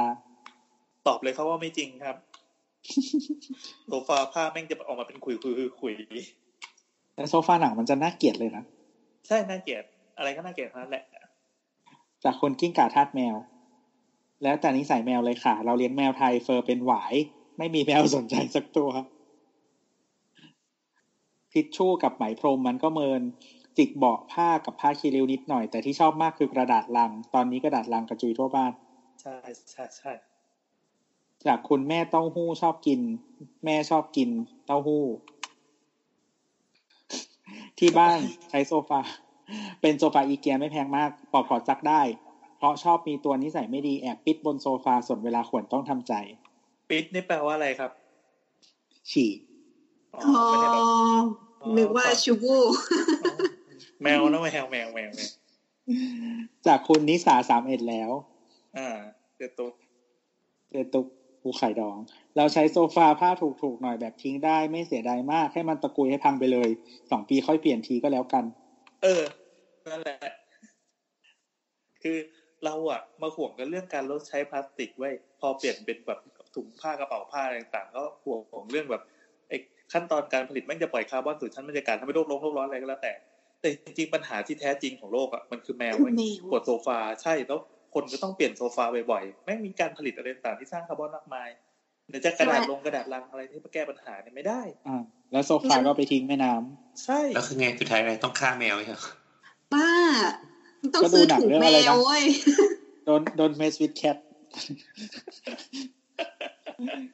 เฮ้ยมันมีอันนี้นี่ ที่ที่ออสเตรเลียเขาไฟไหม้แล้วเขาก็ฆ่าอูดกันน่ะค่าอูดทำไมเพราะอูดกินน้ำเยอะ เออ อูดกินเฮ้ยน้ำนี้จริงไหมเนี่ยจริงจริงเรื่องจริง อืมคือแมวเป็นคือรายต่อไปคือมันคือมันไม่ได้ฆ่าแค่อูดหรอกเขาฆ่าหลายตัวมากที่ออสเตรเลีย เพราะว่าออสเตรเลียเป็นทวีปที่มีเขาเรียกอะไร invasive species เยอะมาก เออเออเออก็คือคนนี่แหละเอาเข้าไปอืม ทั้งแบบซึ่งซึ่งหมาอูดไม่ใช่สัตว์ท้องถิ่นไงอ่าใช่คือสมมติว่าอย่างเช่น เหมือนตอนเราจะเลี้ยงทำปศุสัตว์เราก็เลยพาหมามาล่าสัตว์อื่น แล้วปรากฏว่าหมามันแพร่พันธุ์เยอะเกินจนไปฆ่าจัดเนทีฟอะไรอย่างเงี้ยหรือว่าอูดเงี้ยก็คือออสเตรเลียมันมีทะเลทราย แต่ว่าเขาอะไม่มีสัตว์อ่าไม่มีสัตว์ที่สามารถแบบใช้เดินทะเลทรายได้ถูกไหมเออ ไม่มีสัตว์พาหนะเขาก็เลยพาอูดมาไอ้นี้อูดมันก็ อยู่แล้วมันก็แบบไม่มีนักล่าไม่มีอะไรนู่นนี่นั่น มันก็แบบเต็มไปหมดเลย ก็ต้องจัดการ แล้วคนน่ะ คนก็คือเป็น invasive species นี่สุดๆแล้วนะก็มีตั้งหลายอันมีค่านกอีมูอะไรอย่างเงี้ยแต่นกอีมูไม่ใช่ invasive species แต่ว่านั่นแหละก็มีค่าเหมือนกันเออเอออืมที่มีแบบจัดกองทหารฆ่านกอีมูเลยนะ สมัยอังกฤษอะ อืมโอเค เราก็คงจะไม่ฆ่าแมวกันนะครับ จบสักวันหนึ่งใบรู้ว่าช่างเธอคำถามจากคุณต้องเก็บตังค์ให้ได้สองล้าน ฝากถามสาวสาวๆฮะเขาโพสต์มาจากอีกทวิตหนึ่งนะครับอ่าเป็นภาพของเขานั่งอยู่บนเรือเนาะแล้วก็นั่งเรือก็อ่าแล่นค่ะไปในแม่น้ำเจ้าพระยาผ่านสปายะสภาสถานนะฮะ แล้วก็มันก็จะเป็นภาพสของปายะสภาสถานเป็นอีพีอะไรสักอย่างของเรานี่แหละลองไปอ่านฟังย้อนดูได้ของปีที่แล้วนี่ใช่แล้วก็ก็คือจะเป็นรูปมันจะเป็นแนวกำแพงปูน มันถูกสร้างด้วยลายอิฐบล็อก เออนั่นแหละครับ แล้วมันก็เหมือนไหลลงไปในน้ำอะ แล้วมันก็สไลด์ลงไปเรื่อยๆ แล้วก็จะพังอยู่แล้วอะไรประมาณโอ้นั้นนะ ก็ เออเขาเขียนมีคำคำบรรยายด้วยว่าบริษัทชิโนไทยปล่อยให้กำแพงแนวเดิม แนวกำแพงเดิมของรัฐสภาแห่งใหม่ซุดตัวลงในแม่น้ำการซุดตัวนี้จะส่งผลต่อฝุ่น หรือขยะในแม่น้ำที่เกิดจากเศษหิน ดิน ปูนหรือไม่ตอบเลยนะอืมต่อครับอันนี้อ้างอิงจากคำตอบของพี่โอนะคะ พี่โอก็บอกบอกว่า หินดินปูนน่ะ ไม่มีหรอก เพราะว่ามันมีอยู่แล้ว หมายถึงว่ามันไม่เพิ่มมากขึ้นหรอก เพราะว่าในแม่น้ำน่ะมันมีฝุ่นตะกอนอยู่แล้ว เก็ตปะเป็นเราพูดสัไม่บค่สอยนเก็ตปะไม่ค่อยเก็ตไม่ไม่ก็แต่ว่าจริง ๆ เหมือนว่ามันก็ทำให้เขาหมาเรียยกถึงอะไรน้ำขุ่นเหรอแม่น้ำมันก็ตื้นขึ้นนะถ้าเกิดของมันไหลไปอะ แล้วก็ไม่ต้องไม่ไปเสียค่าขุดลอกนี้ปะเดี๋ยวเราต้องอธิบายสปายะสารขั้นตอนการสร้างก่อน ก็คือปกติอะเวลาที่เราสร้างอาคารริมน้ำน่ะ มันจะมีการสร้าง แนวกำแพงดินอยู่แล้ว เพราะว่าไอ้ดินที่อยู่ริมน้ำเนี่ยมันเป็นดินยุ่ยมันแช่น้ำการสร้างกำแพงดินเนี่ยมันจะทำให้ดินที่อยู่ฝั่งอะแน่นขึ้น แน่นขึ้นเพื่อที่เราช่วงเวลาที่เราตอกเสาเข็มหรือสร้างอาคารเนี่ย มันจะได้ไม่ไหลดินดินจากฝั่งอาคารน่ะจะได้ไม่ไหลลงแม่น้ำเพราะว่าตอนที่ตอกเสาเข็มอะดินมันจะสะเทือน แล้วทุกอย่างมันจะไหล เออ ดังนั้นแนวกันดินตัวเนี้ย มันคือเพื่ออาคาร ทีนี้เราเราเข้าใจนะ อันนี้คิดเองรรวมทั้งคุยกับพี่โอ ก็คือ ไอ้ตัวกำแพงดินเนี้ยเขาสร้างไว้เป็นกำแพงดินชั่วคราวอยู่แล้ว เพื่อทำตัวอาคารให้เสร็จ สุดท้ายแล้วเนี่ย มันจะต่อให้มันไม่พังอะ มันก็จะต้องถูกทุบอยู่ดี เพื่อที่จะทำแนวขอบตลิ่ง อีกครั้งหนึ่งซึ่งตัวเนี้ยมันจะเป็นงานของแลนด์สเคปอ๋อ มันจะสวยแหละ สุดท้าย อืมๆใช่มันจะต้องทำเป็น landscape แล้วก็ต้องเป็น landscape ที่ต้องรองรับเรื่องของตลิ่งด้วยอ่าอืม ดังนั้นตัวเนี้ย คือเขาไม่ได้ซีเรียสอยู่แล้วค่ะ มันเป็นโครงสร้างชั่วคราว อืมอืมอืมก็คือเดี๋ยวรองานแลนด์สเคปเขาจะมาเก็บความเรียบร้อยเอง ใช่ ก็แต่ณเขาก็อาณจตอนนี้ เอาจริง ๆ ก็มันก็ดูไม่ดีมันก็เป็นตลิ่งที่พังลงน้ำอะ อืมอืมแต่แต่เวลาทำอะทำเอ่อสมมติว่าช่วงก่อสร้างอาคารอะมันมีสิ่งที่ดูแล้วเรารู้สึกไม่สวยงามหลายๆเรื่องที่ทำเราต้องไปอธิบายให้สมมติว่าเป็นโครงการเล็ก ๆจำนวนบ้านอะเราต้องอธิบายให้เจ้าของบ้านเข้าใจด้วยนะว่า บางทีตอนที่คุณเห็นว่า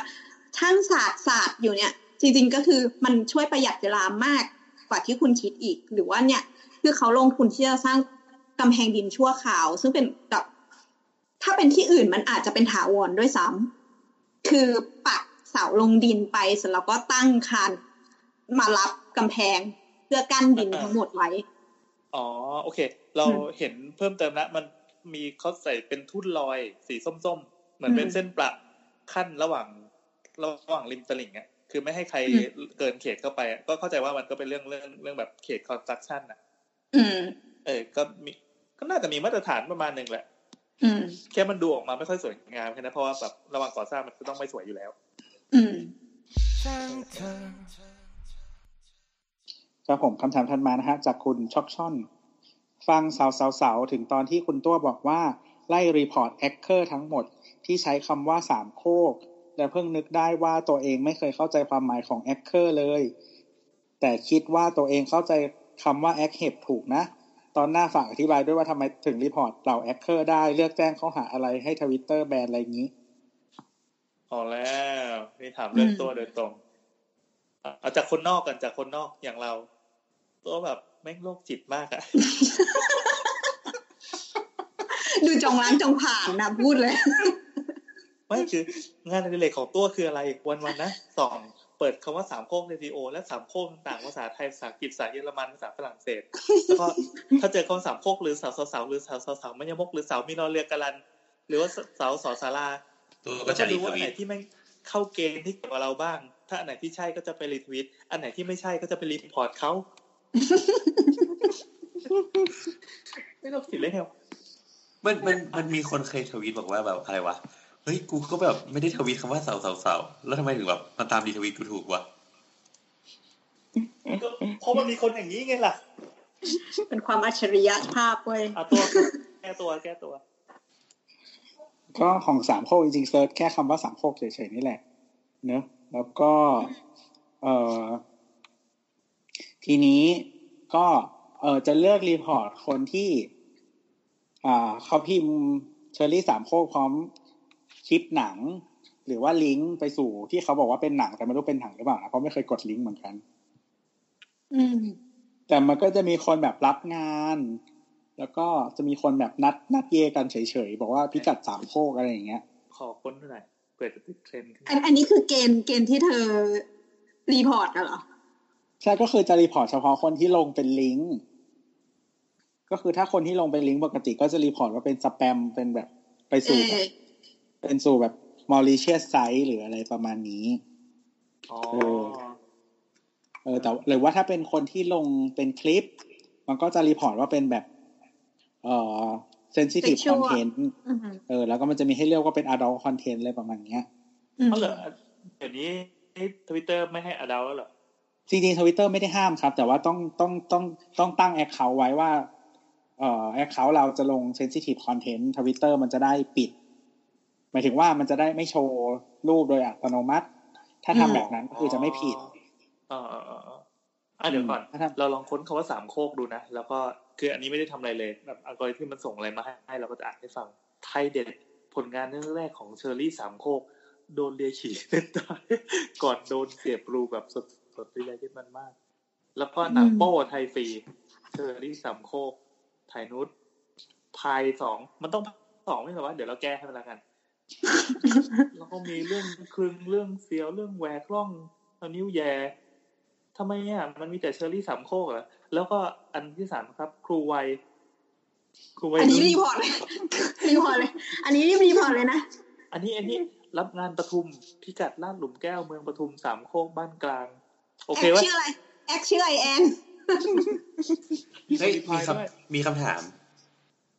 เด็กเดี๋ยวนี้รู้จัก เด็กเดี๋ยวนี้รู้จักแบบหนังโปเชอรี่สามโคกเหรอวะคือเขามันคือคือเขามันแบบรุ่นรุ่นประมาณรุ่นโบสอะที่แบบรู้สึกว่าเขาดังมารุ่นโบสอะคือถ้าเด็กมันใฝ่เรียนมันก็รู้ว่าวะ เรายังเรียนประวัติศาสตร์ได้เลยไม่ใช่คำว่าใฝ่เรียนกับสิ่งนี้หรอเออใฝ่เรียนใช้คำว่าปอดศาสตร์เลยเหรอวะใช่ไหมใช่ไหมเรารู้สึกว่าศสตร์อะไรวะ เรารู้สึกว่าเชอรี่สามโคกมันโหมันมันนานมากกว่านะ แล้วยังไงอะก็ยังมีคนเขาก็มีทาร์เก็ตเขาอยู่เกี่ยวเหมืเรื่ออนงอะกับไรแบบน้องแนทอะไรเงี้ยทุกคนก็แบบพูดน้องแนทน้องแนทเนี่ยแต่แบบ จริง ๆ น้องแนทมันคือแบบ เรามาต้นอะคิดเอาไว้มอต้นเลยเหรอวะน้องแนทเนี่ย ใช่ใช่น้องแนทเนี่ยต้นปรากฏตัวอย่างคลึกโครมตอนที่เราเป็นทหารเกณฑ์เว้ยแล้วนึกภาพแล้วกันว่าทหารเกณฑ์ที่แบบมีผู้ชายเปี่ยวอยู่ประมาณสองร้อยคนในในกองร้อยอะ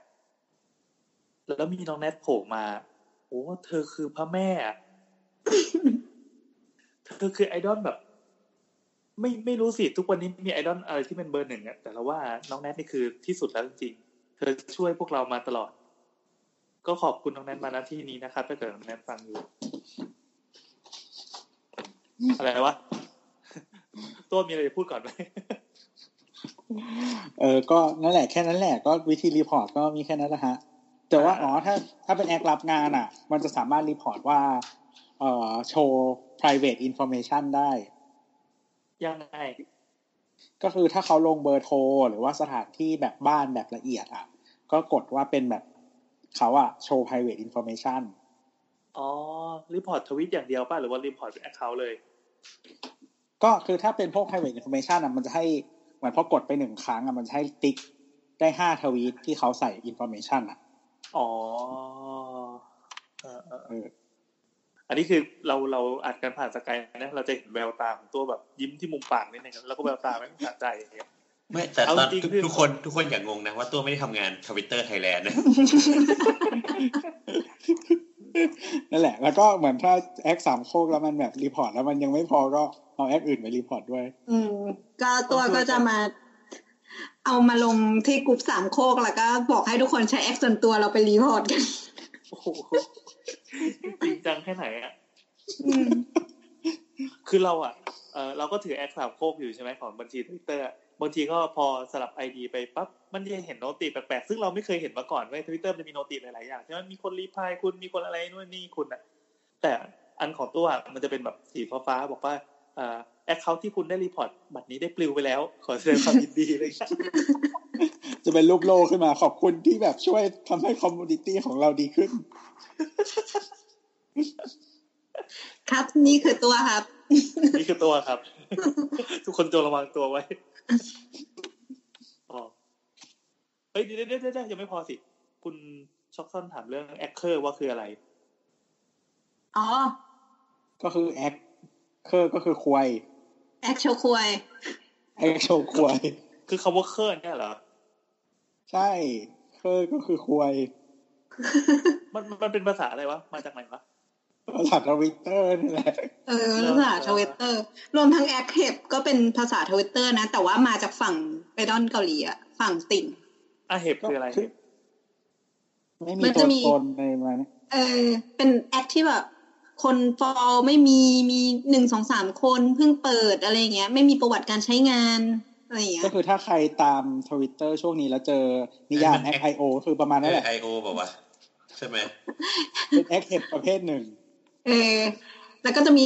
ถ้าถ้าฝั่งติ่งนะ ก็จะมีแอคเซียมแอคอะไรอีกเยอะเยอะแอคหลุมแอคหลุมคืออะไรแอคหลุมก็แอคเหมือนกลุ่มเป็นแอคบางทีเป็นแบบเขาเรียกว่าอะไรแอคเปิดมาเฉพาะกิจอะ อืม เหมือนแบบเพื่อมาทำวัตถุประสงค์บางอย่าง อย่างเช่นอืมแอคเซียมก็คือมาเซียม อืม ก็คือเหมือนแอคกลุ่มเราเออเราเพิ่งสมัครมาใหม่ๆเลยคือปกติเรามีแอคหลักอยู่แล้วไม่มีคำว่าแอคหลักใช่ไหมแอคหลักเออแอคหลักก็คือแอคที่เราเล่นเป็นประจำเป็นแบบเหมือนตัวตนประมาณนึงอืมอะไรอย่างเงี้ย แล้วก็แอคสร้างที่แอคขึ้นมาแอคใหม่นี้ป่ะแอคที่ตอบลงท้ายว่าสวัสดีค่ะป่ะอ๋อเฮ้ยอันนั้นคือแอคเห็บอันอันนั้นคือแอคหลุมแอคหลุมแอคหลุมอ๋อแอคหลุม อันนั้นคือแอคหลุมเหรออ๋ออ๋อใช่แล้วแล้วแอคหลุมก็เป็นแอคเห็บประเภทหนึ่งปะมันไม่ก็อาจไม่จะซ้อนกันได้ปะความหมายใช่เออตัวตัวตัวตัววงกลมอะมันสามารถซ้อนกันได้คือแอคหลุมสามารถทำตัวเป็นแอคเห็บได้อ๋อแอคเห็บมันคือ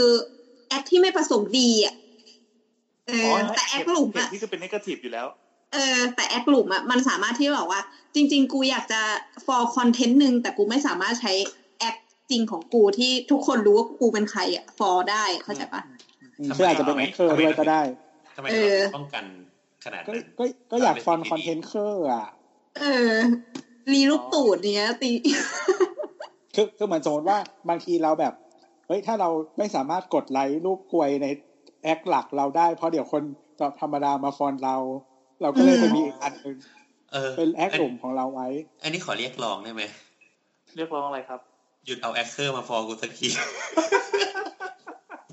เฮ้ยเขาอาจจะ kink เว้ย kink แบบคนหัวล้านอะไรเงี้ยไม่คือคือบางคนเขาก็ใช้แอคแอคหลุมและแอคหลักเป็นอันเดียวกันไงอันอันอันเนี้ยคือสิ่งที่ไม่เข้าใจเว้ยคือถามถามคนในเสาเสาๆบ่อยมากถามในกลุ่มบ่อยมากว่า กูมันน่าดึงดูดกับแอคเคอร์ยังไงวะมึงเฮ้ยมึงอย่าไปว่าว่าเขาไม่มีตัวตนไว้ยจริง ๆ คือคนเรามันสามารถมีคอนเทนต์ควย ทั้งวันก็ได้ไงนี่คือตัวตนของเขาก็ได้ไงคือเขาจะเป็นควยฤไอ้ดูควยที่อยากมีความรู้มั่งไม่ได้นะเออตอนฤดูนางงามเขาก็จะมาปั่นแท็กแล้วหวีดนางงามเออเป็นคนเดิมกันเดียวกันนั่นแหละเออคือรวมทั้เป็งนช็อตเป็นอะไรเรื่องเป็นเป็นควยประชาธิปไตยเงี้ยเหรอเออก็ธรรมดาปะคนเรามันก็มีหลายด้าน คืออะไรเออชูควยชูควยชิงประชาธิปไตยเงี้ยเหรอเออ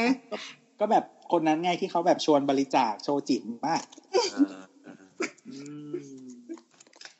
เออเขายังแบบปกป้องโคอาล่าด้วยจิ๋มได้เลย อืมหำคุณธรรม โอเค ก็ขอบคุณ follower ของโบ๊ททุกคนนะครับ ที่ชวนกันมาฟังสาวๆก็ฟังต่อเดี๋ยวไปนะน่าเราจะเราบอกว่าเราจะเอาเทปนี้ปล่อยงานวันเด็กใช่ไหมใช่ไม่ มันคือการ ให้เด็กเข้าใจไงกระทรวงดิจิตอลและดีไงกระทรวงดีไงเราอะเกิดมายังไงเด็กอะ เกิดมาเอยังไงอเกิดพุทธิปัญญา ก่อนที่ท่านจะแบนพรทับเออแปลรายการเราก่อนไม่เราไม่อยากว่าเขานะแต่คือแบบเราแบบเกลียดคำว่ามึงไทยมึงพุทธมากไม่เขาไม่เขาแค่พูดไม่จบ มันต้องเป็นเหรอพุทธแล้วก็ต่อ Your motherfucking hands up อะไรเงี้ยนะพูดแล้วยังไงวะ ก็คือถ้าก็เป็นพ่อแม่มึงไม่เย็ดกันอะพุทซี่ก็เกิดมาไม่ได้อยู่ดีเป็นพุทซี่ไงคือเป็นเป็นพระอะเป็นเป็นพระอะพ่อแม่ก็ต้องเย็ดกันก่อนไม่พอแล้วเดี๋ยวกูจะให้พรมึง เอารหัสไปเลย พอพอพอช่างเถอะ ครับผมคำถามถัดมานะฮะจากคุณตะเบงชเวตี้นะครับอ่าหรือคุณติ๊กตี้แห่งตอนไม้นะฮะใครไปฟังได้ EP สิบห้านะครับ มีคนบอกว่าฟังสามรอบแล้วครับ ชอบ EP นี้มากเลย ผมก็ชอบเหมือนกันครับ คนนั้นคือพี่แอนใช่ไหมเป็นแอคเคอร์ของเราเอ๊ะแอคอะไรวะแอคอะไรของเราวะไอ้กลุ่มเหรอเออไอ้กลุ่มไม่คือเห็นมีน้องถามมาว่าแบบอยากคุยเรื่องไม้กับคุณติงลี่ก็เลยอันนี้นะฮะคนนี้นะฮะอ่านะครับก็ คุณติงลี่ถามว่าเจอคอมเมนต์ในกลุ่ม Facebook อยากถามเรื่องนี้กับช่างเถอะสาวๆครับว่าจริงไหมนะฮะคอมเมนต์ก็คือบ้านที่ปลูกด้วยเสาโรมัน ถ้าบารมีเราไม่ถึงอยู่ไม่ค่อยได้ มีเหตุให้เกิดอะไรแปลกๆ แล้วก็ทีนี้มีคำตอบจากผู้ผู้ฟังนะฮะ cat คุณ cat next door ชาวโรมันเป็นผู้มีบารมีสูงหรอ คุณกิ้งก่าทาสแมว กิ้งก่าทาสแมว น่าจะมาจาก Holy Roman Empire แต่ความจริงมันไม่ใช่ ไม่ใช่ทั้งจักรวรรดิไม่ใช่ชาวโรมันและไม่ศักดิ์สิทธิ์ด้วยอืมเออแล้วก็แอดเสาๆตอบว่าคนละเผ่ากับโรมันด้วย อืม คือกำลังจะแนะนำบริษัทหนึ่งที่เราเราว่าเขาแบบดีไซน์สวยดีคือการเอาเสาโรมันมาทำให้มันโมเดิร์นยังไงอะ หมายถึงว่าแบบบ้านเขาออกแบบโมเดิร์นมาก ๆ แต่แบบตัวของเขาจะเอา element เสาโรมันมาเสียบเข้าไปในอาคารให้มันดูแบบ เออดูโมเดิร์นบริษัทชื่อว่า BBDAP คือบริษัทชื่อว่า Bank Bangkok Brain Design Architect Partnership แต่ว่าเขาเนี่ยตลกความตลกก็คือ พอเข้าเว็บเขาเนี่ยแล้วเราไม่ใช่เราอะเข้าจาก Facebook ใช่ไหมเราเราพยายามจะเข้าเว็บเขาเว้ย แต่เว็บเขาอะมันลิงก์ไปเว็บโปรเว้ยอ้าวอันนี้อันนี้คือกดกดจาก Facebook เลยอะเป็นเว็บโปรจีนอะเราก็งงว่าทำไมเขาไม่เช็ควะเขาลืมเขาลืมซื้ออ่าต่ออายุโดเมนมันเป็นแอคเคอร์ของเขาหรือเปล่า หรือเป็นแบบเขาจะอาจจะได้วิวพรฮับเป็นเงิน อืมแล้วทำตัวมีความรู้จากสาวดอลลิจอนเนี่ยนะ เดี๋ยวแล้วสาระตายก็ให้ไปดูดอต่อ เออแต่ว่าเราว่าสวยสวยเขาele ment การแบบเอาเสามาทำมาสวยดีอ๋อคิดว่าหมายถึงเว็บโป๊เออยังก็ไงยังไงสวยอธิบายความสวยมาให้พอเช่นเข้าใจ สมมุติว่าเขาทำแบบบ้านโมเดิร์นมากอะๆแต่อยู่ดีเขาจะแทงเสา Doric ขึ้นมากลางบ้านให้มันเป็นแบบเสาแบบเสาเอกของบ้านสวยๆเท่ๆอะไรเงี้ยแต่เขามีการจัดวางที่มันสวยดีอะหมายถึงว่า sense ดีไซน์เขาสวยดี แต่บตัอวกเสาอย่างก็เป็นเสาเป็นเสาโรมันเลยใช่ไหมเสาโรมันเลยเสาโรมันเลยไม่ได้เสาโรถูกมันเลยลดทอนรูปเป็นแบบดอลเป็ลินเสาโรมันต้นใหญ่ๆแบบหกแบบหกสิบคูณหกสิบอะไรอย่างเงี้ยเลยอะเออเออือมเหมือนเอาพาเทนอนมาวางเองเลยอะไรเงี้ยมันก็เหมือนเซนทรันปิ่นเกล้ายุคแรกปะไม่เออ ใช่ใช่ที่มีวิหารพาร์เทนอน มีวิหารเทพอยู่ข้างบนตรงฟู้ดคก็อร์ทคือในท่านปิ่นเกล้านะครับ มันจะมีเมื่อก่อนมันจะมีเอ่อ ก่อนที่จะเป็นโรงหนังอะมันเป็นทับปิ่นเกล้าฮอลล์มาก่อนอ๋อที่จัดแบบเจ็ดสีคอนเสิร์ตอะไรอย่างเงี้ย แล้วก็ก็คือมันจะเป็นชั้นบนสุดเนาะแล้วทีนี้มันจะมีขอดตรงกลางเป็นที่โล่งๆอะไรอย่างเงี้ย แล้วก็จะมีเสาเอ่อล้อมล้อมล้อมตรงไอ้ขอดตรงกลางนี่ก็จะเป็นเสาเรียงเรียงๆแล้วก็มีเทพโรมันนั่งอยู่ ล้อมแล้วก็หันเข้ามา ตรงกลางที่เป็นที่ว่างอืมอืม ทุกวันนี้ก็พื้นที่ข้างนอกอะ มันจะไอที่ถัดจากเทพไปอะ มันจะเป็นโรงหนัง เออ แต่ว่าตรงกลางอะ ตอนนี้เป็นแบบ B2S อะไรอย่างเงี้ยอืมเทพเพิ่มอะไรไม่มีนะเทพก็กลับไปที่ประเทศตัวเอง เทพกับโอลิมปัสไปละนะฮะเมื่อก่อนเมื่อก่อนสมัยก่อนเป็นคอนเซปต์ของห้างสาขานี้นั่นแหละครับอ่า แล้วทีนี้พอพอกลับมาที่คำถามก็คือไอ้บารมีถึงไม่ถึงอะไรเงี้ย อยู่ไม่ค่อยได้ อันนี้คืออะสรุปอีกทีก็คือคุณตะเบงชเวตี้เนี่ยเขาไปแคปมาจากกลุ่ม Facebook แห่งหนึ่งอืมมาถามว่าตกลงไอ้ความเชื่อที่ว่าคนที่เป็นเจ้าของบ้านเสาโรมันเนี่ยถ้าบารมีไม่ถึงเนี่ยมันจะอยู่ไม่ค่อยได้มีเหตุไม่ให้เกิดเกี่ยวหรอกจริงเปล่าไม่จริง เราว่าอ๋อจริงแต่เราว่าว่าจริงมันมันจะมียุคหนึ่งยุคเออสักปีสามห้าสามหกสามเจ็ด ก่อนก่อนสี่ศูนย์น่ะอืมมันจะเป็นช่วงที่สถาปนิกที่กลับมาจากฝั่งอเมริกาเยอะๆ แล้วยุคสมัยนั้นจะเป็นแบบสิ่งที่เรียกว่า contemporary architecture ก็คือไอ้พวกงานของ Robert Venturi อะไรพวกเนี้ยที่มันเอาแบบ element เสาโรมัน element อะไรเงี้ย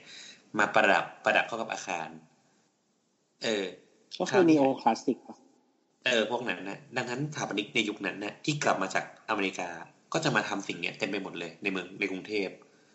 เช่น ไอ้ตึก ไอ้สาทรทาวเวอร์เนี่ย ก็ดีไซน์เป็น element ประมาณนั้น เออ สาทรสวยยูจังนิคเออ สาทรยูนิคเออ นั่นแหละ ประมาณนั้น เออ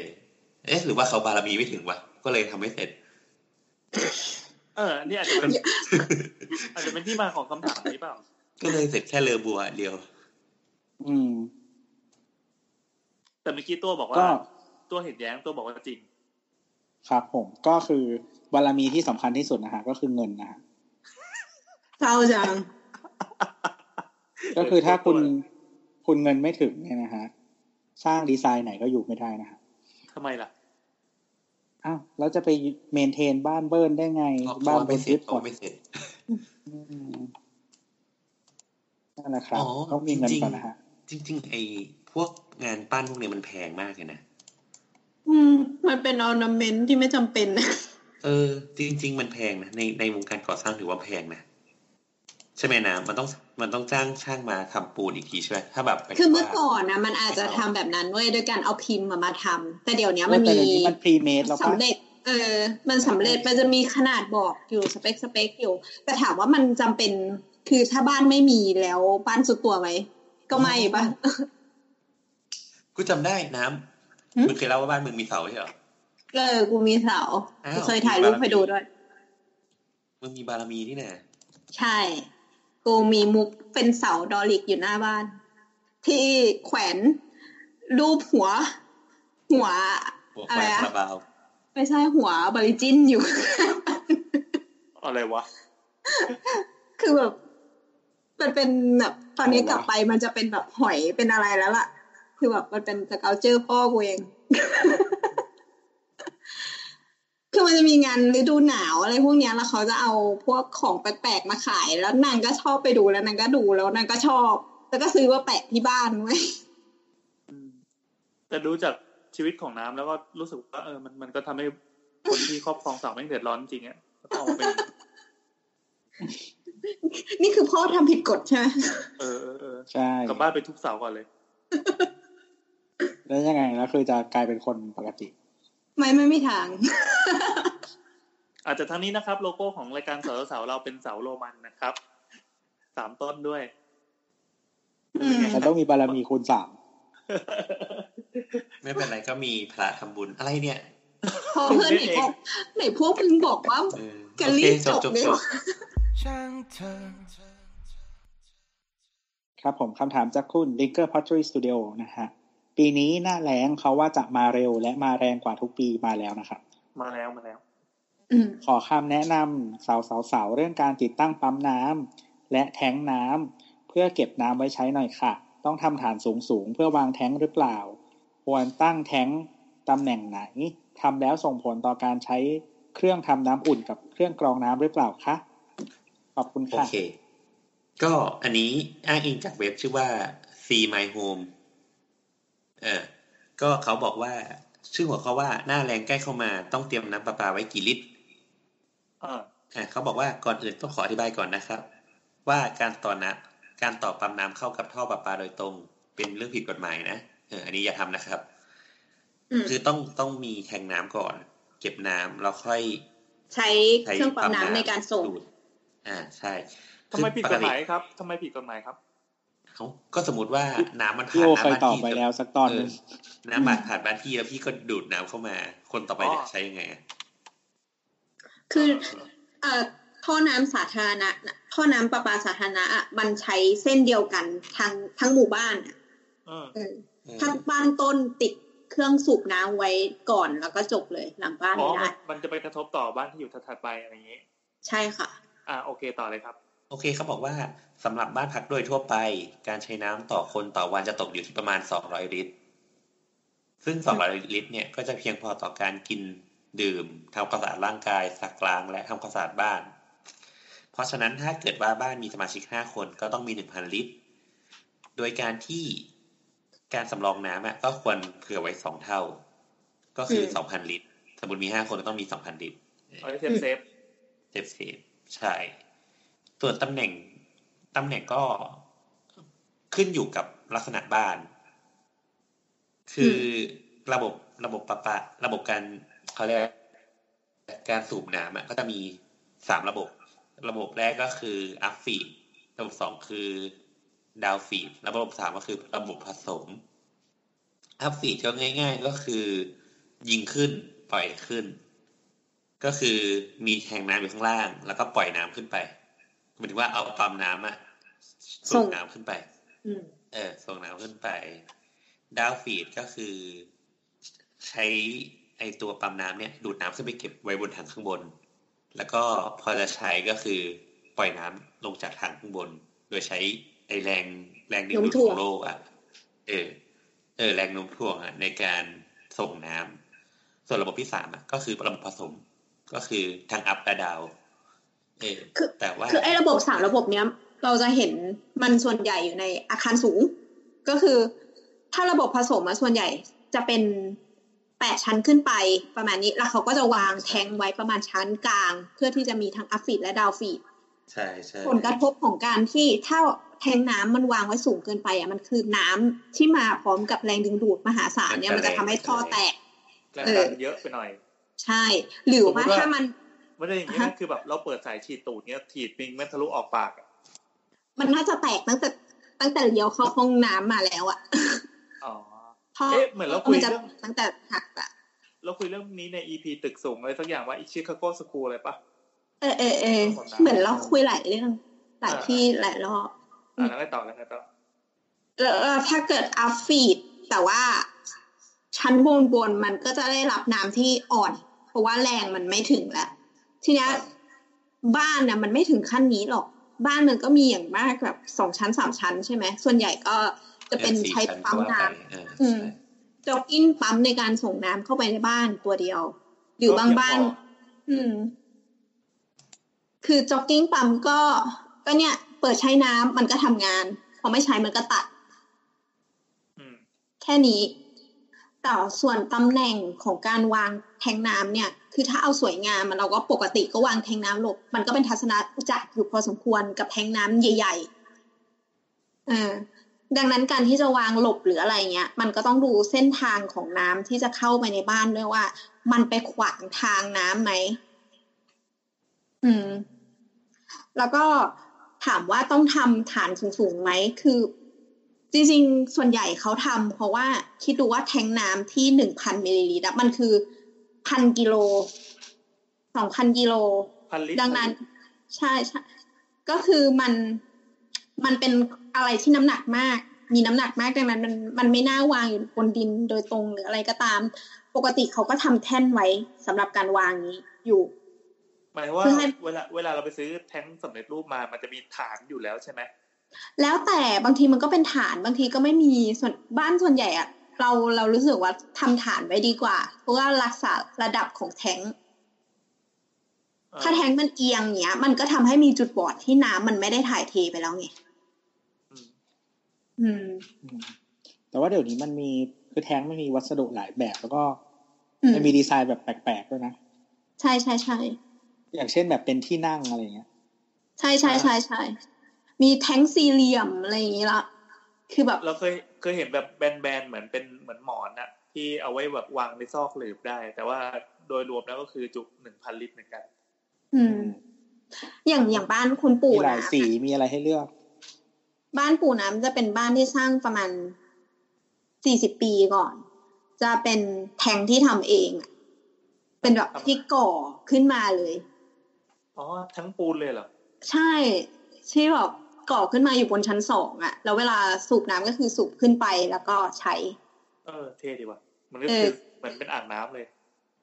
แล้วเราตอนเด็กๆอะมันจะมีกิจกรรมอย่างหนึ่งก็คือ ไอ้ตัวแทงเนี้ย มันไม่มีมันไม่มีลูกลอย ลูกลอยก็คือ ไอ้กลมๆลูกบอลกลมๆที่ถ้าสมมติว่ามันมันโดนน้ำดันขึ้นแล้วมันก็จะปิดวาล์วเองอะแต่ว่าอ่าอันเนี้ยมันบ้านหลังนี้มันเก่าแล้วใช่ไหมมันก็ไม่มีลูกลอย แต่ว่าสิ่งที่นวัตกรรมเก่าก็คือมันมีท่อตัวหนึ่งออกมา แล้วถ้าสมมติว่าเราเปิดเครื่องสูบน้ำไว้จนน้ำมันเต็มอะน้ำมันก็จะขึ้นไปจนถึงสุดท่อแล้วมันก็จะไหลลงมา เป็นน้ำตกลงมาข้างล่างแล้วแบบมันจะได้รู้ว่าไปปิด เออต้องไปปิดน่าเอ้ยรักซึ่งทุกว่ะซึ่งทุกวันนี้ก็ยังทำแบบนั้นอยู่เว้ยน่ารักมากเราเราแบบเท่เท่เท่บ้านอื่นไม่มีแล้วนะบ้านเรามีเท่เท่เท่เท่อย่างนี้มันก็มีตัวอะไรเข้าไปได้ดิ ได้ได้แต่ว่าลักษณะท่อของมันอะจะทะแยงลงทะแยงลงพื้น ดังนั้นสัตว์อะมันจะไม่มันจะไม่หมุดเข้าไปอยู่แล้วเอออืมโอเคก็ประมาณนี้อ้เขาถามอะไรอีกนะอ๋อแล้วก็คือส่งผลก็เครื่องทำน้ำอุ่น ใช่ใช่ใช่เครื่องกับเครื่องกรองน้ำหรือเปล่าคะไม่ไม่ไม่ส่งค่ะตำแหน่ง อ๋อหมายถึงตำแหน่งการวางแทงค์ใช่ไหมใช่ตำแหน่งก็คือการวาวางงวางแค่ให้แบบกระแสน้ำมันไหลสม่ำเสมอพอดีมันถูก็กต้องโอเคแล้ว ใช่อืมคือไงพวกเครื่องนี้มันก็รองรับพวกแรงดันน้ำตามบ้านปกติอยู่แล้ว อืมช่างเธอแล้วผมคำถามถัดมาจากคุณป้าเบ็ดทำไมคนส่วนใหญ่ดูเฉยชากับการเลิกแจกถุงพลาสติก แล้วมาขายถุงผ้า ใยพลาสติกทั้งทางๆที่ร้านค้าน่าจะแจกถุงกระดาษแบบต่างประเทศครับ ถุงกระดาษแบบที่ไม่มีหูหิ้วอะนะแต่ต้องใช้มืออุ้มตูดกระดาษขึ้นมา คือไอ้ถุงแบบนั้นอะ มัน work สำหรับ กรณีก็คืออย่างเช่นสมมติอยู่ยุโรปใช่ไหมถ้าเป็นเมืองเดินอะอืมแล้วเราซื้อของแบบบ่อยๆ ก็คือเหมือนบ้านเราเดินไปนู่นนี่นั่น มันก็อุ้มได้ กับอีกแบบหนึ่งก็คือแบบที่อเมริกาก็คือมีถุง ที่ก็เป็นถุงแบบนี้เหมือนกันถุงไม่มีหูอะ ก็คือเป็นเมืองรถรถจริง ๆก็คือ เราอุ้มมาใส่รถแล้วก็ขับรถไป ส่วนอีเมืองที่ใช้รถก็เออรถติดส่วนส่งสาธารณะก็เฮี้ยเดินก็ไม่ได้แบบกรุงเทพก็คือเฮี้ยหมด เออก็เราเราน่าจะคุ้นกับพวกภาพในหนังฝรั่งนะที่แบบไปเข้าซูเปอร์เสร็จปั๊บก็อุ้มถุงมาแล้วก็มีขนมปังฝรั่งเศสมี แอปเปิลอะไรก็ว่าไปอยู่ในถุงกระดาษอ่าอุ้มเสร็จแล้วก็โยนครับทิ้งไว้ท้ายรถจบหน้าที่ของครัถุงบมีแค่นั้น ก็คือที่ที่ตอนไปอยู่ที่อเมริกาก็เป็นอย่างนั้นนะฮะก็คือเป็นเขาก็แจกถุงแบบนั้นเลย แบบในหนังเลยอ่าอ่าอ่าอ่าอ่าก็แล้วแต่ปกติก็คือเราจะเอาใส่ถุงพอเราถ้าเราซื้อเยอะเราก็จะใส่รถเข็นมา เข็นมาที่รถ แล้วก็อุ้มใส่รถ แล้วก็ขับรถไป แล้วก็ถึงบ้านก็เอายกลง มันก็ไม่ต้องใช้หูหิ้วไงเออ ก็แสดงว่าถุงกระดาษมันก็มีฟังก์ชันของมันประมาณหนึ่งซึ่งมันอาจจะไม่ได้ตอบโจทย์ก็ได้ เพราะเราเคยเจอมาแล้ว ตอนนั้นเราไปเอ่อไป I'm Park มั้งเออไป I'm Park แล้วข้างล่างมันจะมีโ o ตัสเอ็กเพรสอยู่อะแล้วเขาเป็นสาขาที่จริงจังเรื่องเรื่องการทดลองการไม่แจกถุงพลาสติกมาตั้งนานแล้วนะเวลาไปซื้อเว้ยเราไปซื้อน้ำขวดหนึ่งจุดห้าลิตรสองขวดพอมาลดราคาเราก็ซื้ออะไรแบบอะไรไม่รู้อีกเพียบเลยเพื่อจะปั๊มบัตรจอดรถอะประมาณสองร้อยบาท เพื่อจะได้ปั๊มบัตรจอดรถฟรีแต่สิ่งที่เขาให้มาก็คือแบบถุงกระดาษมา แล้วมันมันมีน้ำมีขวดที่มันเปียกๆอะแล้วมันยุ่ยเราก็ต้องเดินอุ้มไอ้ของที่แบบหนักประมาณห้ากิโลได้มั้งอุ้มไปอย่างนั้นอะจนไปถึงที่จะรถซึ่งอยู่ไกล อืม แค่ขนาดที่จะรถอยู่อยู่แบบไม่นับว่าไกลมากแม่งยังไม่ work เลย อืมมันก็มันก็มีถ้ามีฟังก์ชันรถเข็นมันก็ช่วยได้นะถ้ามีรถเข็นอะเออแต่อันนี้มันไม่มีไงเอออืมถ้ามีรถเข็นก็ช่วยได้อะก็ เออแต่ว่าคืออย่างสมมติว่า ถ้าเป็นซูเปอร์ถ้าถ้าไม่เป็นของเปียกอะแล้วอยากมีหูหิ้วอะจริง ๆ ก็ถ้าพวกห้างสรรพสินค้าบ้านเราอะเขาก็ทำถุงมีหูหิ้วกันอยู่แล้วอะเออทีนี้คำถามของของข้อที่คุณผู้ฟังก็ถามมาก็คือทำไมเฉยกับการเลิกแจกถุงพลาสติก แล้วก็ดันมาขายถุงผ้าแทน เป็นถุงผ้าใยพลาสติกด้วยนะผ้าผ้าปลอมด้วยเป็นสปันบอลอ่าก็ เป็นเป็นใยพลาสติกนั่นแหละพอใช้เสร็จปั๊บมันก็ออกมาเป็นไมโครพลาสติกเหมือนเดิม ใช่เป็นไมโครพลาสติกเฮี้ยกว่าพลาสติกธรรมดาด้วยเถอะเออเออเพราะมันสลายเร็วทำไมอะ เราจะตอบได้ไหมก็ไม่คือเอาจริงๆเราก็คิดว่าส่วนหนึ่งมันก็ทุกคนก็หาวิธีการทำอะไรบางอย่างอยู่แบบ คือเขาเรียกว่าอะไรอะสังคมมันยังไม่ ทุกคนก็ยังไม่รู้ว่ามันจะเกิดอะไรขึ้นบ้าง เป็นช่วงฝุ่นตลบแล้วกัน เพราะว่านี่เป็นเป็นประสบการณ์ใหม่ของเราในช่วงแค่สิบวันที่ผ่านมานี่เองเอาจริงๆคนแล้วแล้วคนจำนวนมากไม่รู้ว่าสปันบอลไม่ใช่ผ้าอ่าอธิบายหน่อยก็คือเอ่อสปันบอลนะฮะ ก็คือมันเป็นถ้าใครเคยเห็น มันคือถุงแบบไหนวะเอ่อแพ็กเกจของรองเท้าอะไรมั้ยอ่า แพ็กเกจรองเท้าหรือว่ากระเป๋าที่แพงๆหน่อยอ่าอ่า มันจะมีผ้าหุ้ม แต่คือถ้าแพงมากจริงจะเป็นกำมะหยี่เออเออเออแต่ถ้าถูกลงมา เออ มันจะเป็นไอเนี้ย spunbond ก็คือเหมือนเป็นผ้ารูรูๆบางๆ texture คล้ายๆผ้า เหมือนเหมือนไอเนี้ยเหมือนผ้าเย็นหรือว่าอะไรสักอย่างกันทิชชู่อะไรเนี่ยอืม แต่อันนี้มันจะส่วนใหญ่จะเห็นเป็นรูเลยเราจะเห็นรูเอออะไรประมาณนั้น มัน texture มันเหมือนเวลาจับแล้วก็จะเป็นเหมือนผ้าหยาบหยาบเออๆ เออ มันคือ spunbond ซึ่งจริงๆมันคือใยพลาสติก เอามาทำเป็นเอ่อวัสดุคล้ายผ้าอีกทีนึงเย็บอ่าเย็บได้ทำมันไม่แข็งอืมทีนี้ปัญหาปัญหามันก็คือ พอมันไม่ใช่ทำจากผ้าหรือว่าไม่ได้ทำจากกระดาษแล้วเพียวๆหรือไม่ได้ทำจากพลาสติกไปเลยให้หมดเรื่องหมดราวมันมันเป็นผงๆอย่างนี้มัน มันใช้ได้ไม่กี่ครั้งมันก็พัง คือความทนอะ มันอยู่ระหว่างกระดาษกับถุงพลาสติก อ่าอ่าอืม แต่ว่าเข้ใจมันมันได้เรื่องความถูกปะถูกแหละมั้งไม่แน่ใจ อะ ไม่แน่ใจว่าเอ่อต้นทุนเหมือนกันนะแต่ว่าก็ไม่แน่ใจต้นทุนเลย แล้วก็ไม่แน่ใจเรื่องคาร์บอนฟุตปรินด้วย แต่ว่าถ้าถุงกระดาษธรรมดากับถุงพลาสติกอะคาร์บอนฟุตปรินของถุงกระดาษอะเยอะกว่าอืมแต่คืออันนี้ไม่ได้คิดทางไลฟ์ไซเคิลเนาะอันนี้คิดถึงแค่จากเริ่มต้นผลิต วิ่งมาถึงส่งที่หน้าร้านอะถุงกระดาษคาร์บอนฟุตปรินเยอะกว่า เออ เออแต่ว่าระหว่างทางอะ ต้องเข้าใจว่ามันมีมันมีการดูดคาร์บอนกลับเข้าไปในกระบวนการผลิตกระดาษด้วยตั้งแต่เราปลูกต้นไม้อืมอันนี้คือเออเสียงแล้วก็ตอนพัดลมจากพัดลมจากเครื่องน้ำมาเนี่ย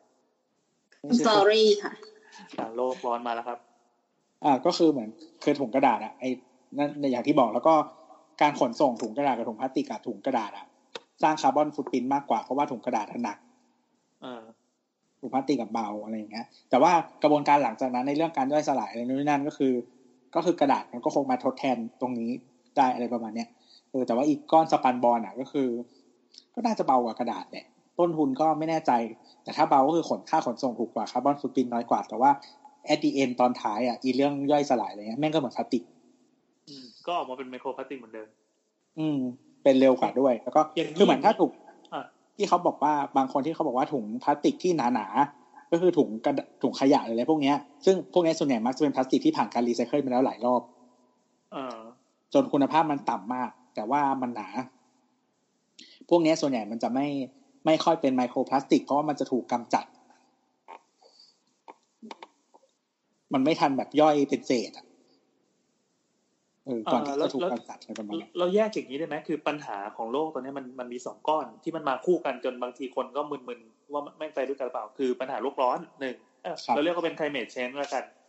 อืมฮึกับปัญหาไมโครพลาสติกในทะเล อืมซึ่งจริง ๆ มันไม่ใช่เรื่องเดียวกันมันเป็นสองเรื่อง แต่เพราะว่าเวลาเวลาอ่าไอการรณรงค์ไม่ไม่ให้ใช้พลาสติก single-use เนี่ย มามาเพื่อแก้ปัญหาไอไมโครพลาสติก จริง ๆ อะ การไม่ใช้พลาสติก single-use ไม่ได้แก้ปัญหาไมโครพลาสติก เพราะปัญหาไมโครพลาสติกมันเกิดจากการกระบวนการจัดการขยะ อ่าอ่าอ่าโอเค ใช่ใช่เพราะฉะนั้นดังนั้นก็คือหมายถึงว่าคุณจะเลิกใช้single-use พลาสติกขนาดไหนก็ตาม แต่ว่าอีพลาสติกที่คุณใช้หลายรอบอะถ้ามันไม่ถูกจัดการที่ดีอะมันก็กลายเป็นไมโครพลาสติกอยู่ดี อืมซึ่งจริงๆไอการจัดการมันก็ยังเป็นอุดมคติที่โลกเราก็ยังไม่มีใครไปถึงอืม ก็อืมเป็นเป็นไปได้ก็คือบางไอ้พวกประเทศสแกนอะ บางส่วนมันก็ส่งขยะมาบ้านเราอยู่อะนะถูกถูกอ่า แต่ว่าก็มีบางส่วนที่เขาได้รับการจัดการเป็นค่อนข้างโอเคอาจจะเป็นขยะบางประเภท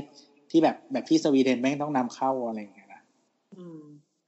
ที่มันนำเข้าซึ่งขการจะยะไปเผาคือการการการจะทำให้บ้านเราเมืองเราอะไปถึงประเทศโลกที่หนึ่งในระดับนั้นได้ มันมันมันจะไปขอพึ่ง กระบวนการขั้นตอนสุดท้ายในการเอาแปรรูปขยะอะไรก็ว่าไปให้ให้กลายมาใช้ได้อีกครั้ง มันก็มันก็ยากไงก็คือก็ก็เอาจริงๆญี่ปุ่นที่ขึ้นชื่อเรื่องแยกขยะก็ยังไปไม่ถึงนะฮะเพราะว่ายังส่งขยะมาบ้านเราอยู่เลย ใช่ก็ใช่ก็ใช่ดังนั้นเราเราก็เลยไม่ค่อยไม่ค่อยจะเห็นด้วยเท่าไหร่กับเวลาเราแบบเราบอกว่าเฮ้ยขอพึ่งไอ้ขั้นตอนสุดท้าย เราควรไปเปลี่ยนขั้นตอนสุดท้ายเอ้ยมึงมึงเอาไปจัดการขยะให้ดีมันมันยาก ในโลกเราไม่งเรียกว่าแทบทำทำกันไม่ได้เลยอืม ก็ถามว่าเห็นด้วยไหมเอาเอาเอาส่วนตัวเราก็คือ เออ ก็สร้างนิสัยเลยตั้งแต่ตอนเนี้ย คือมันออกกฎไว้ห้ามใช้หรืออะไรทุกอย่าง คือส่วนส่วนตัวเราไม่ เรารู้สึกว่ามันห้างร้านไม่ได้เตรียมพร้อมวิธีการแก้ปัญหาให้เราขนาดนั้นอะไรเงี้ยอะห็นแล้วก็ด้วยเขาเองก็ก็ยังไม่มีความรู้แบบคือหลาย ๆ ห้างเขาสั่งสปันบอลมาเป็นของทดแทน ซึ่งแม่งเหี้ยวกว่าเดิม อืมอืมอืม เออ ซึ่งเหมือนแบบเอ้าคือมึงยังไม่รู้เลย มึงจะมาสอนอะไรกูวะอืมเออ อะไรแบบเนี้ยแต่ว่าถามว่าเราได้รับผลกระทบไหมคือเรายังไม่ได้รับผลกระทบเลยเออเพราะว่าเราสั่งของออนไลน์อย่างเดียวเท่านั้น โอ้โหแล้วไม่ไม่ไปซงสเวตอะไรมั้างเหรอก็ถ้าซื้อของน้อยขนาดนั้นก็ไม่ต้องใช้ถุงนะคือปกติก็ไม่ค่อยขอถุงอยู่แล้ว หลอดก็ไม่เอาอ๋อเออสำหรับเราคือสำหรับเราาเออคือคือปกติแบบเหมือนถ้าซื้อน้น้ำที่มันมันลักษณะมันควรจะกินได้โดยไม่ใช้หลอดก็คือไม่ใช้หลอดอะก็คือไม่ขอหลอดไม่เอาหลอดเลย ถุงก็ไม่เอา เออเพราะฉะนั้นก็คือเหมือนปกติก็ไม่ไม่ได้ใช้อยู่แล้ว ถ้าซื้อของเล็กๆน้อยๆแบบคือถ้าไป convenience store ปกติคือตั้งใจซื้อน้อยอะเพราะฉะนั้นไม่ต้องใช้ถุง อืมอ่าสำหรับเราก็คือไปบ้านก็มีโลตัสบิ๊กซีเซเว่นแมคโครอะไรต่างๆอยู่ใกล้บ้านเยอะมาก แล้วก็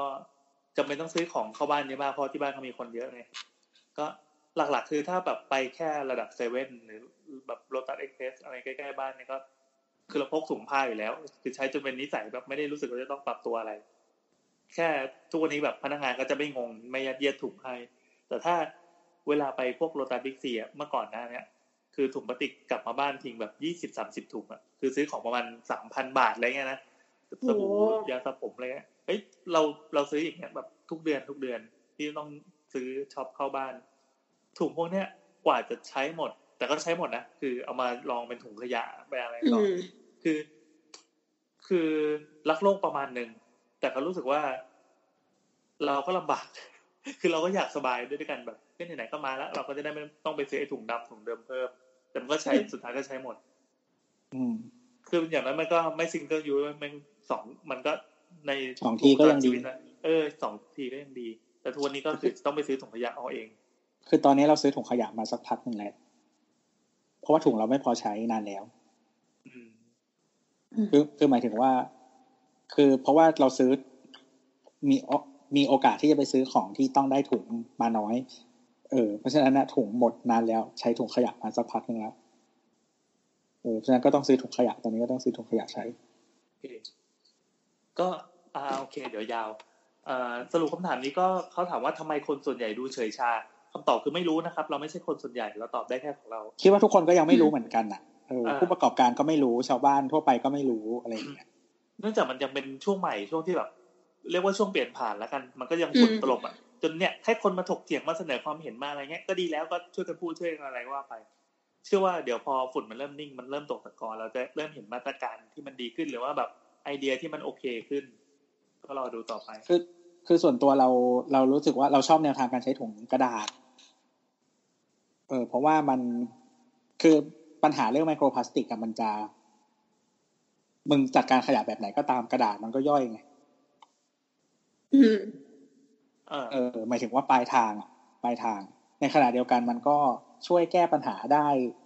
บางส่วนในการแบบซื้อของอะไรเงี้ย ก็คือถึงมันจะไอ้พวกของของของน้ำน้ำอะไรไม่ได้ แต่ว่าของทั่วๆไปอะมึงก็ไม่ต้องลำบากขนาดนั้นไงอืมอะไรอย่างนั้นอะ แล้วก็ ปัญหาก้อนที่เรายังยังคิดไม่ตกว่าแม่งจะทำยังไงกันดีก็คือพวกอาหารเดลิเวอรี่ต่างเออพลาสติกเยอะมากๆๆซึ่งเราก็เป็นลูกค้าทุกวัน ใช่เยอะแบใช่บใช่เยอะเกินใช่เยอะเกินเหตุไปมากมากจริงๆยังนึกไม่ออกว่าในในโลกเรามีที่ไหนที่แบบจัดการแล้วพอจะเป็นโมเดลให้ให้เราเดินเนินรอยตามได้ แล้วคือเหมือนกล่องที่คือเราเจอบางร้านที่เขาใช้กล่องกระดาษเนาะอ๋อแต่ว่าอันนั้นอะอยู่ได้ไม่นานจริง ๆ อยู่ได้แบบสั้น ก็คือกล่องก็จะยุ่ยจำที่เอิร์กเล่าได้ปะที่เอิร์กบอกว่าที่ญี่ปุ่นมันมีเป็นปินโตอะ อืม ใช่ไหมมันช่วยได้ให้ปะยืวะมให้เอยือมให้ยืม คือตอนนี้ถ้าสุดท้ายมันก็คือ สมมติถ้าเกิดคิดค่าพลาสติกเพิ่มมันก็ผลประโยชน์เลยนะเขาเรียกอะไรอะผลเสียก็ตกอยู่ที่ผู้ซื้ออยู่ดีปะเขาก็บวย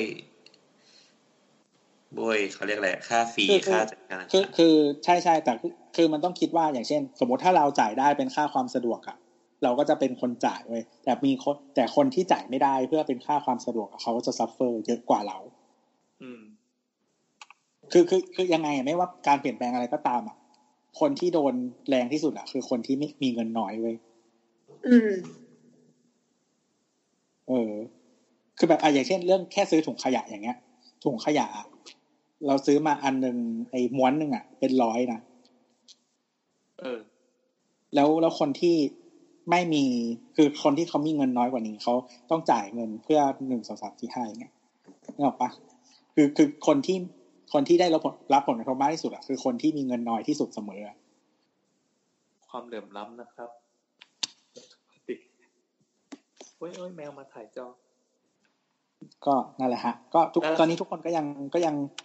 พยายามคิดกันอยู่ว่าว่าแม่งทำยังไงดีวะอะไรเงี้ยทุกคนก็เรียนรู้ไปพร้อมกันเนี่ยมาแต่ถามว่าในมันช่วงมีฝึกคนได้รับผล เออมันมันมีคนได้รับผลกระทบแหละ เดี๋ยวรอฟังอีกครั้งในเสาร์เสาร์อีกปีนะปีหนึ่งข้างหน้าก็จะได้คำตอบที่นี่เหมือนกันช่างเธอครับผมคำถามจากคุณอลิซาเบธถ้าเราใช้แผงโซลาร์เซลล์ของเทสลาเป็นกระเบื้องมุงหลังคาในตัว แบบนี้ก็ไม่ต้องขออนุญาตดัดแปลงอาคารใช่ไหม คำถามต่อจาก EP หนึ่งร้อยสามสิบเอ็ดนะฮะอ่าเราพูดเรื่องอะไรวะไม่เหมือนโบสเคยบอกว่าถ้าเราจะขออ๋อ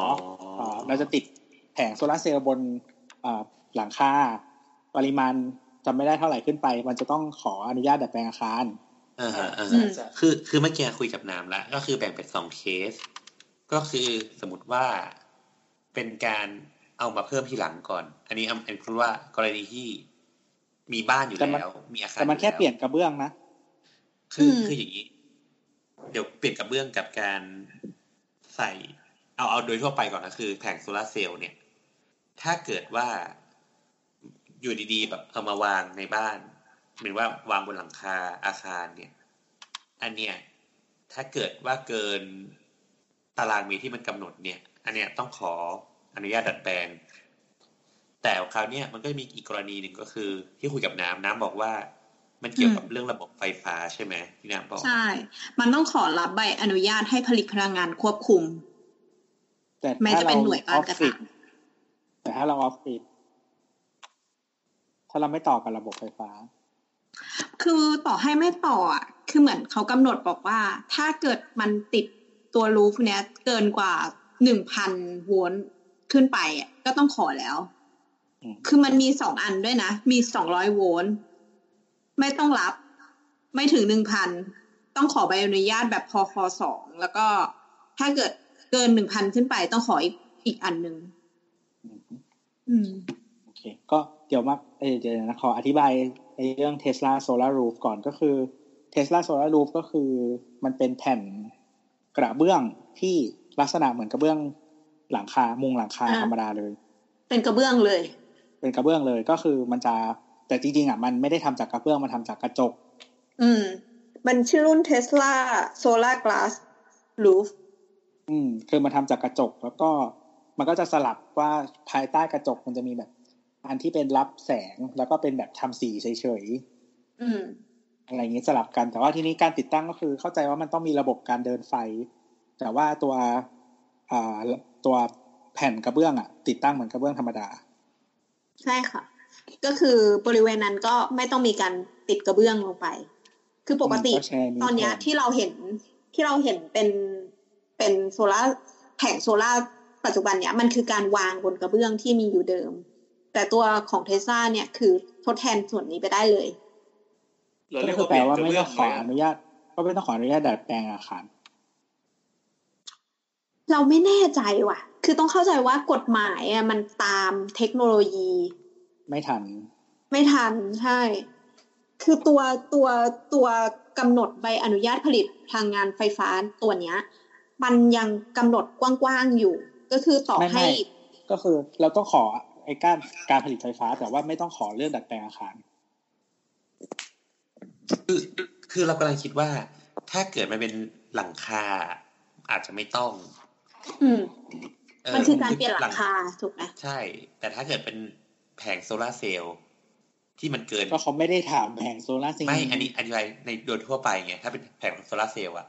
ถ้าเกินตารางเมตรที่กำหนดอะต้องเพราะเป็นเรื่องเกี่ยวกับการลดน้ำหนัก ก็อันนั้นเขารู้แล้วไง เพราะเออเราตอบก็ใช่ไปแล้วไงร้อยสามสิบเอ็ด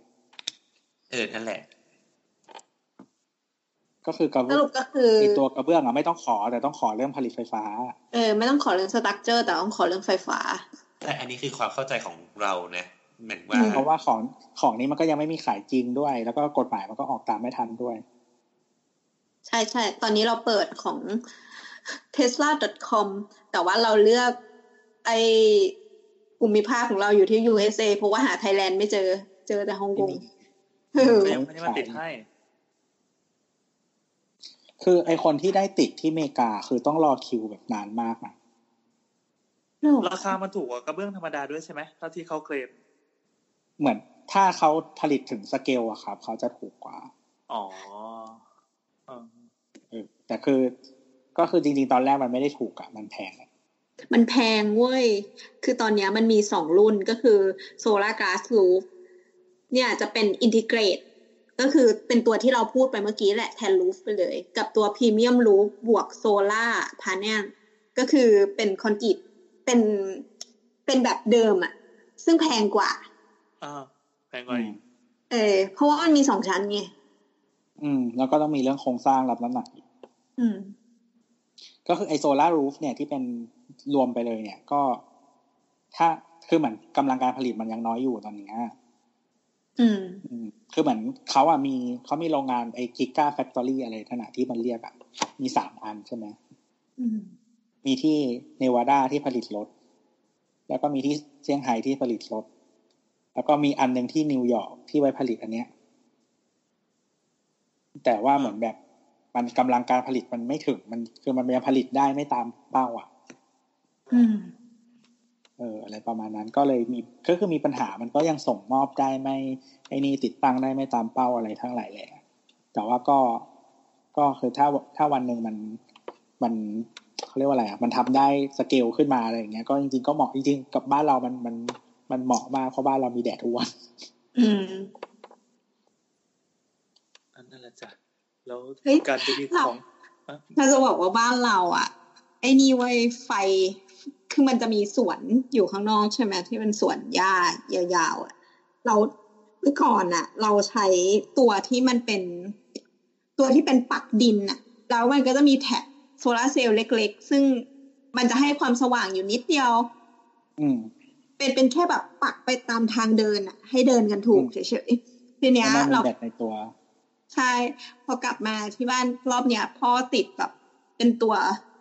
ตัวสปอตไลท์เว้ย สปอตไลท์ที่มีแผงโซลาร์เซลล์อยู่บนหลังคาอืมโรงรถ เพื่อที่จะอืมส่องสว่างทั้งสนาม เพื่ออะไรไม่รู้เราก็อยากอัปเกรด เอออยากอัปเกรด กูก็บอกว่ากูไม่เคยออกไปข้างนอกนะตอนกลางคืน เปิดทำไมสว่างแล้วคือมันมันไม่มีสวิตช์เว้ยหมายถึงว่า มันจะตั้งเวลา เออ